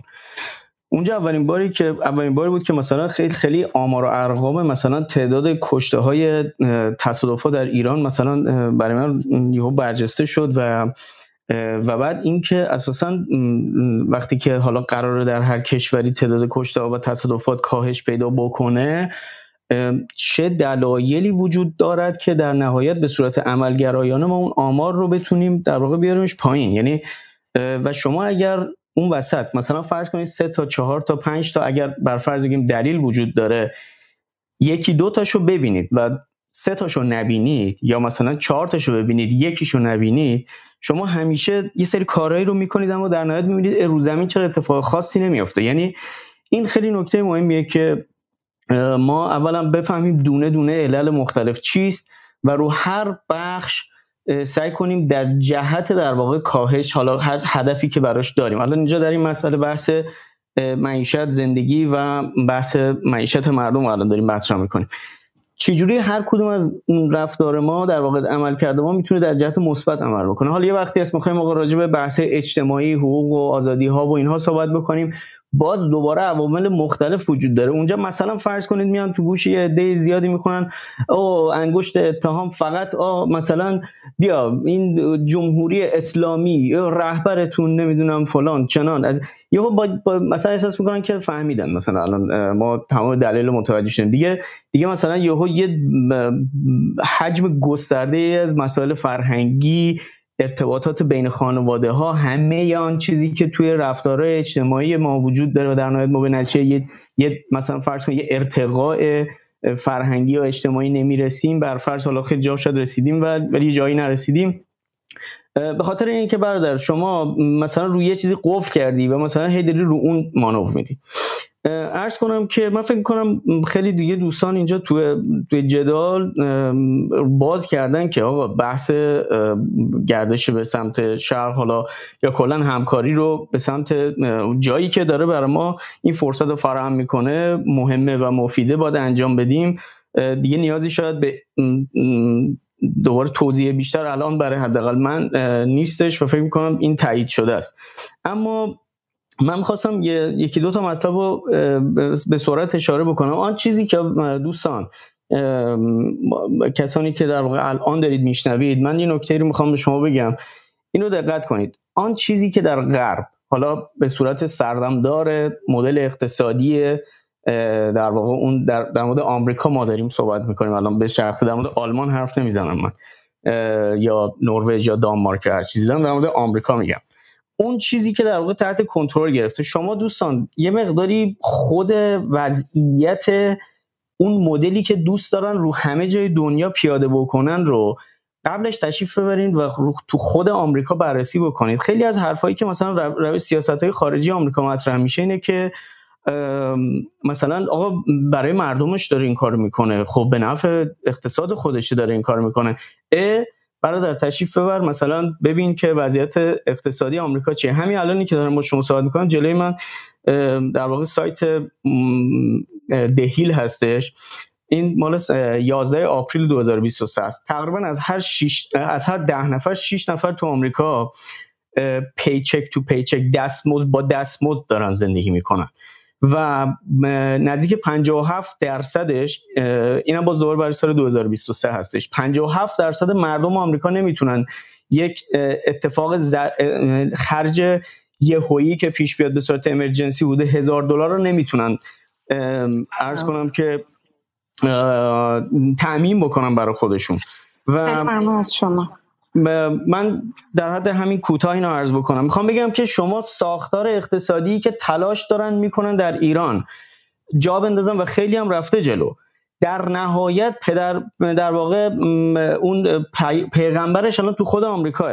یعنی اگر مثلا فرض کنید یه زمانی مثال دارم میگم آقا توی ایران کودتا بشه بر فرض و مثلا یهو یهو تو ایران بخوام مثلا سیستم دانمارک مثلا یهو وضعیت اقتصادی مثلا با شرایط آلمان پیاده بشه اصلا امکان نداره. خب؟ مرسی از شما. فکر می‌کنم نکته اصلیتون رو مطرح کردید. اگر حالا بتونید در حد سی ثانیه فقط جنبندی بکنید ممنون میشم. مطرحش ولی وقت نیست. ممنونم ازتون. باز هم خیلی لطف کردید. ببخشید. خواهش می‌کنم. ممنون از شما. جناب آقای نوید بفرمایید. من واقعا عضو می‌خوام که مجبور میشم بعضی وقتا بحث ها رو در وسطش سعی بکنم که تموم بکنم. ولی چون الان حدود دو ساعت و ربه که ما در این اتاق هست تا الان بحثایی مطرح شد اینجا و دوستان خیلی ارجمندی هم در ابتدای این اتاق بحث ها رو مطرح کردن. من فکر کنم در واقع کسان دیگه که می‌خواستن صحبت بکنن حالا متاسفم که شاید امشب در واقع زمانش نباشه ولی امیدوارم که فرصت دیگه پیش بیاد که بشه این بحث رو مطرح کرد و به نوعی ادامهش رو داد. چون الان به نوعی همین شانک های بهانه شد که ما ببینیم که کلا این گردش به شرقی که خب مدت هاست هم مطرح شده چه اثر مستقیمی می‌تونه داشته باشه. من از عزیزانی که ابتدای بحث صحبت کردن خواهش می‌کنم که با توجه الان به دیگرانی که صحبت کردن یک جنبندی از بحث خودشون ارائه بکنن. خانم دکتر احمدزاده شما لطفا بفرمایید. من توی ماشینم نمی‌دونم صدام خوب میاد یا نه. خیلی خلاصه میگم اینکه ایران جزو سازمان همکاری شانگهای شده یک پنجره که باز شده به این بازارها. شما به این هشتا کشور دیگه که دو تاشون هم تقریبا چندم چه درصد جمعیت دنیا رو دارن چین و این یک پنجره که باز شده و ایران رو از این انزوا می‌تونه در بیاره. و باید به نظر من خیلی پازیتیو باید بهش نگاه کرد. و همینطور که گفتم این خودش باعث میشه که توی ایران شروع کنن روی زیر ساختا کار بکنن. خب چنان که این همه 43 سال گذشته حالا دو سه سال دیگه هم روش انشالله که به آینده خوبی مختوم بشه. و به نظر من باید پازیتیو بهش نگاه کرد. مثبت باید بهش نگاه کرد. متشکرم. خیلی ممنون از شما. آقای علیزاده پس آره حالا شما اگر پس تو همین زمان در واقع نکاتی اینجا مطرح شد شما هم صحبت کردید و سوالاتی رو مطرح کردید. شما می‌خواین از منظر خودتون در مورد بحثایی که مطرح شد یک نکاتی رو مطرح بکنید که در واقع بتونیم بحث رو ببندیم. ببخشید من شما باری پیام می‌زدم خب بسیار خوب. خیلی خیلی ممنون از همه دوستانی که صحبت کردن چند تا نکته از مطرح شد که جا داره که مثلا یه خورده روش وایسیم و برای بحث های بعدی که باز روش تمرکز کنیم. یه تم تکرار شونده این بود که به شکلی بالا ادعای معتقد بودن که تا وقتی وضعیت داخلی حل نشه ما به این قضیه خارجی نمی‌تونیم خیلی چشم ببندیم. یکی از دوستان آیه امیر محجوب گفتن که نسبت ایده چرخش به شرق با به ایده ادالت خواهی چندان مشخص نیستش. من می‌خوام روی این صحبت کنم. من آره مسلما منتقد نظم ناعادلانه داخل هستیم و یک از دلایلی که حالا خودمون برازگاهی در وضعیت معذبی قرار می‌گیریم. یعنی ما از کلیت جمهوری اسلامی دفاع می‌کنیم در حالی که سمت و سوی کلی نظام سیاست های نئولیبرالیه و اینو ما می‌بینیم بخشش به خاطر نا... ما معتقدیم به خاطر ناآگاهی از نظم امپریالیستی و نظم اقتصادی تو با اون از جنگ جهانی دوم به امروزه. یعنی به رغم اینکه جمهوری اسلامی در آغازش با پروژه جهان سومگرایی تو بود و از دل اون اصلا میشه گفت به دنیا آمده بود اما مثل خیلی کشورهای دیگه پس از فروپاشی شوروی پس از سال 90 واقعا سرکوب دیگه پایانی و تمام عیار جهان سومگرایی خب در ایران هم این اصلا دیگه واقعا یک امر مضموم و از امر از تاریخ گذشته و غیره فهمیدش و بعدش کلا عبور کردن. خب ما این رو می‌بینیم و واقعا داریم تلاش می‌کنیم که یک جاهای یک روزنهایی باز کنیم یه جایی سر بحث دلار سر بحث یارانه دفاع اینجا. ولی خب این روزنها خیلی خیلی کوچیکه به نسبت اتفاقی که داره میفته ما با این قضیه آگاه هستیم و ازش اطلاع داریم. اما به رغم این من می‌خوام وایسم و دفاع کنم از سمت و سوی کلی که چرخش به شرق در سطح بین داره انجام میده. از منظر محرومین و مستعفین جهان و از منظر ادالت خواهی کشورهای درگیر و همینطور هم برای ایران نظمی که رفته. چرا؟ برای اینکه در نهایت شما نگاه کنید بله چین برای اینکه بتونه از این دوره گذار عبور کنه از این دوره گذار منظورم دوره گذار تاریخی یعنی از یک نظم فقیرانه دهقانی بتونه بیاد و بتونه به ابرقدرت اقتصاد جهان تبدیل شه به قول معروف یک پیمان فاستی بسته با شیطان با سرمایه‌داری نئولیبرال و بخش اصولش رو پذیرفته. ولی خب مسلما با قوانین خودش سعی کرده مهارش کنه و با آگاهی به شکلی وارد بازی شده باهاش.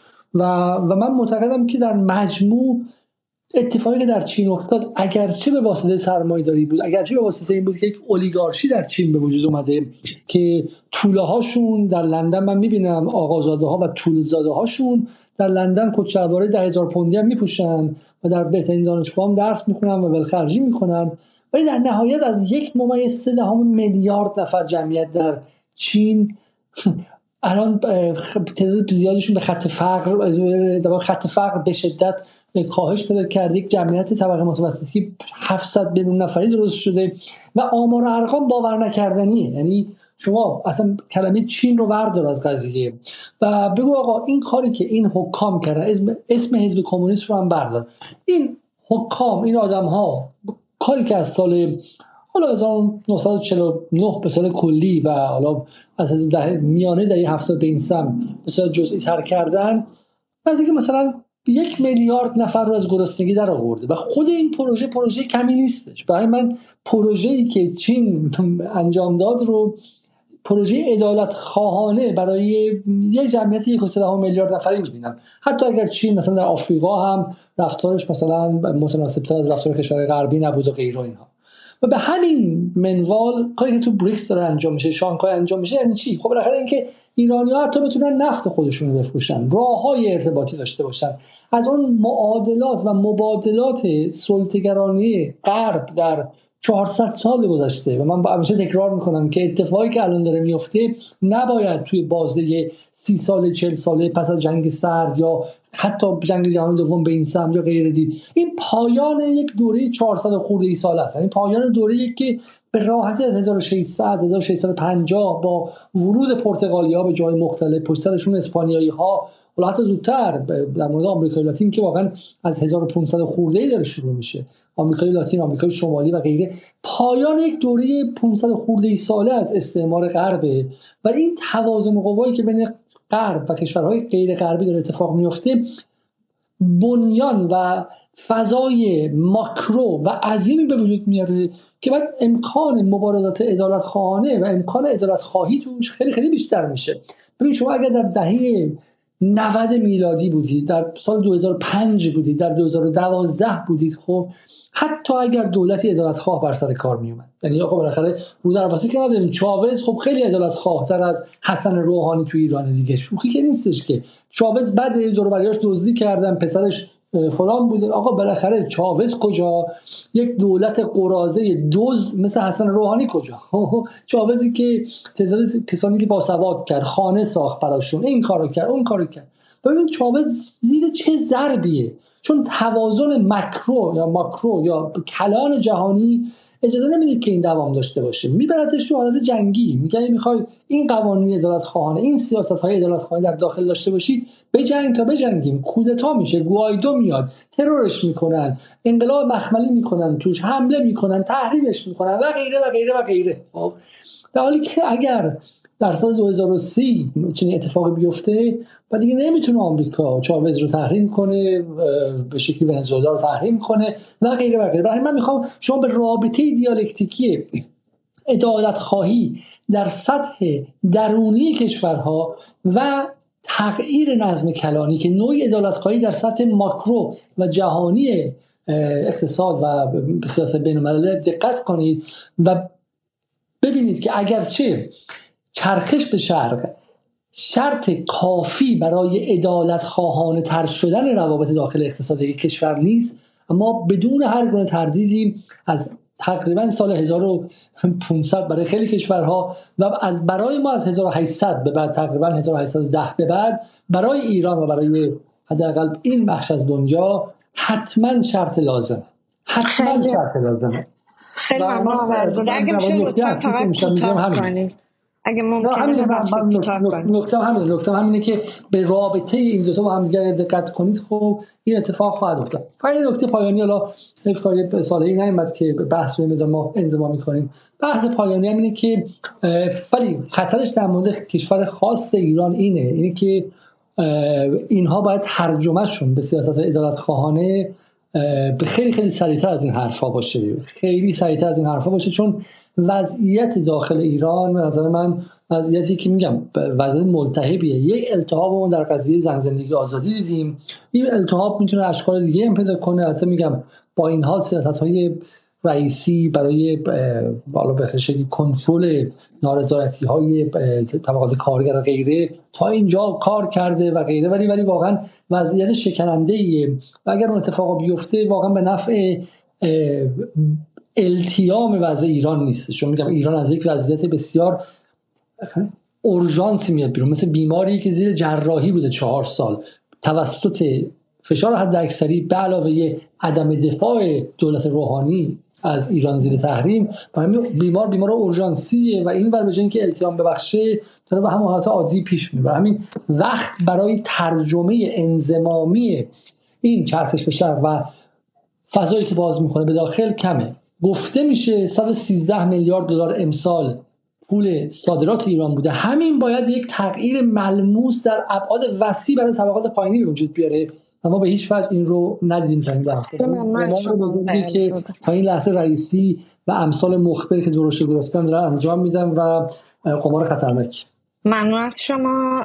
خانم نصرآبادی شما هم لطفا بفرمایید که دیگه بتونیم اتاق رو تموم بکنیم برای امشب. خیلی ممنونم. من به نظر می‌رسه که از مجموع صحبت هایی که دوستان مطرح کردن می‌تونیم اینطور جنبندی بکنیم که پیوستن به پیمان های مثل شانگهای یا سازمان های دیگری مثل بریکس و پیمان ها و نهادهای مشابه شرط لازمی هستند برای اینکه ایران بتونه اقتصاد خودش رو بازسازی بکنه و در یک مسیر توسعه عدالت محور بتونه قدم برداره. یعنی چشمانداز با توجه به این امکانها و ظرفیت‌هایی که از طریق این مجموعه مناسبات و امکانهایی که در مناسبات منطقه‌ای و حالا تو یک بلوک جهانی به وجود اومده عملا فراهمه. اما اینها هیچ کدوم شرط کافی نیستن. شرط کافی زمانی فراهم میشه برای اینکه ما شاهد ترجمه شدن این به شکلی مناسبات و گسترده شدن روابط و تعمیق به نوعی این تبادلاتی که الان و تعاملاتی که جدیدا شکل گرفته و یا از گذشته بوده کمی منفعل بوده و الان احیا شده زمانی این شرط کافی محقق خواهد شد. که یک سری ظرفیت ها و امکان ها و اصلاح هایی که در درون خود اقتصاد ایران باید صورت بگیره هم به انجام برسه. یعنی این دوتا پروسه عملا باید به شکل موازی در کنار همدیگه جلو برن تا ما بتونیم شاهد این باشیم که در در واقع این دو روند در همدیگه مفصل بندی میشن چفت میشن به گونه ای که در واقع امکان شکوفا شدن و گشوده شدن یک سری از این ظرفیت هایی که ترجمه میشن به نان در سفره مردم ترجمه میشن به افزایش شغل ترجمه میشن به کاهش فقر و شکاف طبقاتی و به طبع, به طبع همه اینها مجموعه شاخص هایی که نشانگر این هستند که وضعیت اقتصاد ایران در شرایط خوبی نیست یا در واقع سطح فلاکت مردم خیلی بالاتر رفته نسبت به سالهای گذشته اینها تغییر خواهد کرد. من حالا ضریب جینی نمی‌دونم شاخص فلاکت در واقع نرخ تورم و انواع اقسام شاخص هایی که به هر حال نشان دهنده این هستن که یک اقتصاد به هر حال حدودا در چه وضعیتی به سر می‌بره. هرچند هیچ کدوم اینها به شکل در واقع به طور مطلق نمی‌تونن ترجمه کننده و تفسیرگر وضعیت باشن. اما به هر حال مثلا در اگر که فرزن ایران در چارچوب این ظرفیت هایی که به وجود اومده و بخواد از این شرط لازم رو به طور کامل محقق بکنه گشایش های زیادی می‌تونه رخ بده. از جمله که مثلا اگر ایران بتونه در راستای تشکیل شورای مشترک بانکی که در واقع می‌تونه یکی از مهمترین کارکرد های اقتصادی سازمان همکاری های شانگهای باشه پیشگام باشه و پیگیر این مسئله باشه به شکل فعالی بتونه در شانگهای این نقش رو ایفا بکنه. خب چنین شکل گرفتن چنین شورای مشترک بانکی حتما مستلزم این هستش که در درون ایران هم همونجور که دوستان دیگر اشاره کردن سیستم بانکی ما نیاز به اصلاحات بسیار اساسی و بنیادینی داره. نیاز به این داره که یک خانه تکانی اساسی صورت بگیره. بانک های خصوصی که عملا مولد تورم مولد افزایش قیمت در واقع به شکل گرفتن حباب مسکن شکل گرفتن در واقع یک بخش های بسیار انگلی و غیر مولد در حوزه اقتصاد ما هستند باید نسبت به اینها تعیین تکلیف خیلی جدی صورت بگیره. و به موازات اینها هم قطعا به حال تغییر در مناسبات ما با یک سری از دولت ها از جمله چین به عنوان که الان در واقع بزرگترین اقتصاد دنیا به حساب میاد. بر مبنای برخی شاخص ها تغییر خواهد کرد. چین همونجوری که در صحبت دوستان بود به هر حال به نسبت مثلا شاید دولت های دیگه کمی محافظه کارتر و کمی در واقع اون روند جلو رفتنش کنتر و آرامتر باشه. ولی قطعا ظرفیت هایی در ایران وجود داره. از جمله مثلا این کشف اخیر ذخیره عظیم لیتیوم در ایران که طبیعتا چینی ها به هر حال در این حوزه سرمایه گذاری خواهند کرد نسبت بهش گوشه چشم از گذشته داشتن و خواهند داشت و همین این خودش می‌تونه ایران رو اگر که از این فرصت ها استفاده بکنه اگر صرفا نخواد بسنده بکنه به این به اینکه بخواد به عنوان یک کشور خام فروش در بازارها دخالتگری بکنه. می‌تونه به هر حال اینها شرایطی فراهم بشه که با انتقال یک سری ماشینالات و تجهیزات با انتقال تکنولوژی ایران خودش سهمی داشته باشه در این استخراج و پالایش و اینکه فرزن بتونه در بازار باتری های لیتیومی که در بسیاری از صنایع های تک در صنایع دفاعی ما در صنایع فضایی و غیره و غیره می‌تونه نقش بسیار مهمی ایفا بکنه می‌تونه ایران بسیار بدرخشه و به عنوان یک قطب در بیاد. دیگه حالا بحث دیگه ای در مورد مسائل ترانزیتی و غیره و اینها هم که دوستان اشاره کردن. خیلی هم ممنونم از همگی. ممنون از شما. همچنین ممنون از در واقع همه کسانی که تا الان در این اتاق با ما بودن و همچنین کسانی که در یوتیوب و روبیکا برنامه رو میشنیدن. و خیلی نکات زیادی مطرح شد. همچنین از مهمانان عزیزی که اول برنامه در واقع خانم احمدزاده و آقای صالحی نکاتی رو مطرح کردن و دوستان دیگه که بحث رو مطرح کردن هم تشکر می‌کنم و امیدوارم که واقعا الان این اتفاق خجسته اتفاق افتاده ولی امیدوارم که ما در آینده نزدیک تاثیر مستقیمش رو بتونیم ببینیم در زندگی مردم و یک گشایشی ایجاد بشه برای کسانی که در این سالها و دهه ها تحت فشار بودن. باز هم تاکید می‌کنم لطفا برنامه رو در یوتیوب هم لایک بکنید و اینجا هم به دوستانتون معرفی بکنید. آقای علیزاده خانم نصرا بده اگر صحبتی دارین دیگه بحث رو تموم بکنیم. بسیار خوب. خانم خانم من این نکته رو بگم از شما خیلی تشکر می‌کنم از همه دوستان تشکر می‌کنم. ما در جدال یک پرونده رو باز کردیم با تاها زینالی از به شکلی پژوهشگران دانشگاه کاسل آلمان. درباره امپریالیسم و توسعه. تو این پرونده ما از ما که میگم آی زینالی از بحث اصل چهار ترومن شروع می‌کنه از یک سو و کنفرانس باندونگ از سوی دیگه و قدم به قدم دو خط رو جلو میاد خطی که به شکلی نظم امپریالیستی اقتصاد و finance و بانکداری رو توضیح میده از خلال بحث برتن وود و بعد تغییر شکستش رسیدن به به شکلی اجماع واشنگتنی و غیره. از اون سمت هم اتفاقی که سر پروژه جهان سوم گرایی اومد و غیره رو توضیح میده. تا به سه تا اپیزود رو ما در اینجا رفتیم. کمی طولانی اینها و کمی هم حالا شاید یه خورده کند باشه یا مثلا یه خورده سویه های آکادمیک و دانشگاهی داشته باشه.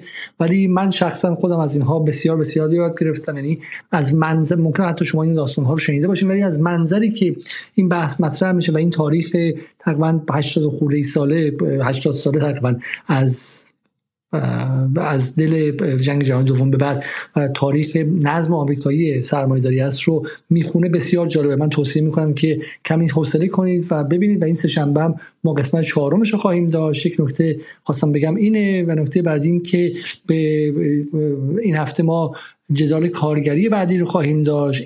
در مورد مسئله پرستاران و بسیار بسیار برنامه خوبیه که آقای اسماعیل محمد ولی با ده ها پرستار رفته و صحبت کرده و چند موضوع خیلی اساسی رو در زمینه پرستارا در مورد من فقط توضیح بدم که هدف ما در برنامه کارگری خب ما قدرت خیلی زیادی نداریم که بخوایم مسائل کارگری رو پوشش بدیم ما هدفمون رسیدن به اون فرم زبانیه که بشه مسائل کارگری رو مطرح کرد. درون چارچوبی که امنیت ملی به خطر نیفته. و مفتخریم بگیم که احتمالا اولین باری که در تاریخ حداقل معاصر این اتفاق افتاده بحث کارگران اصلویه بودش که ما در بهمن ما مطرح کردیم و در اسفند باشون برخورد امنیتی شد و داشت به گره کور تبدیل می شد از به شکلی برنامه سرایام در شبکه یک به کمک اومد و, و بعد در نهایت با این قضیه نه فقط حل شد تقریبا حل شد. با سفر رئیسی به اون منطقه و با رسانه شدن قضیه مسئله حل شد. چهار هزار کارگر ما مفتخریم از دل این اتفاق به حقوق خودشون رسیدن و اتفاق خیلی خیلی عظیمیه. چهار هزار کارگری که سالها بود داشتن برای این مسائل می جنگیدن و به در بسته می خوردن و داشت قضیه امنیتی و به دستگیری ها و بگیر و بند ها می انجامید که این اتفاق نیفتاد و برعکس شد و یک گشایش خیلی خیلی عمده اتفاق افتاد.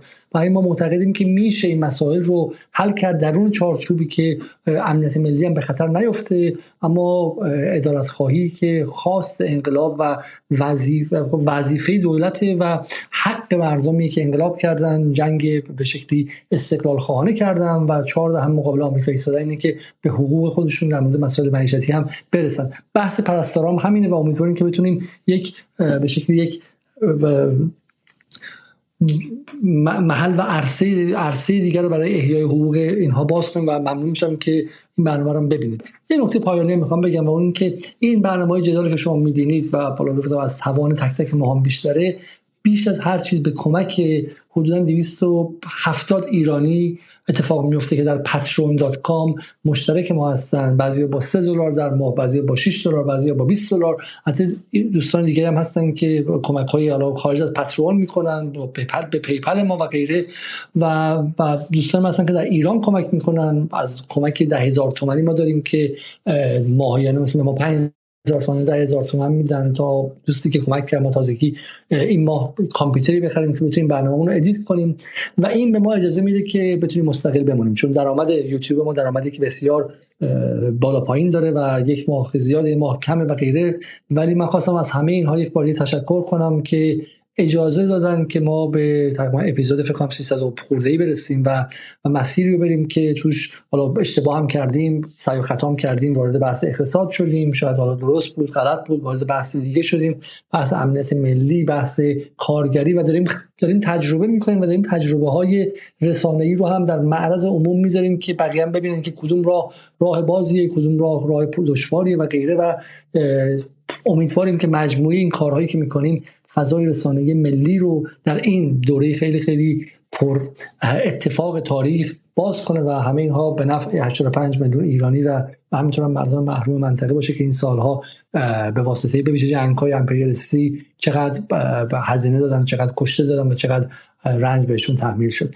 تشکر می‌کنم که اگر از ما حمایت کنید در patreon.com در پیپل ای خط مایل جدال و همینطور به حساب هایی که در داخل ایران معرفی میشه و و همینطور ما رو به دوستانتون معرفی کنیم و بدونیم که میگم هم چپ هم راست هم اصلاح طلبش هم بحث اصولگرایانش به شکلی به کسی یک رسانه مستقلی که به فرموده عمل نمی‌کنه رو دوست نداره و به نفعشون هم نیستش. برای همین امیدوارم که دیده باشین در این ماها که همه با ما به شکلی اعلام جنگ دارن و این خودش امیدوارم گواهی بر این باشه که ما عمیقا مستقلیم و می‌خوایم اثبات کنیم که به عنوان یک رسانه مستقل حتی اگر نتونیم بزرگ شیم ما می‌تونیم بقا داشته باشیم و به این راحتی میدان رو خالی نکنیم. خانم اخوان در خدمت شما.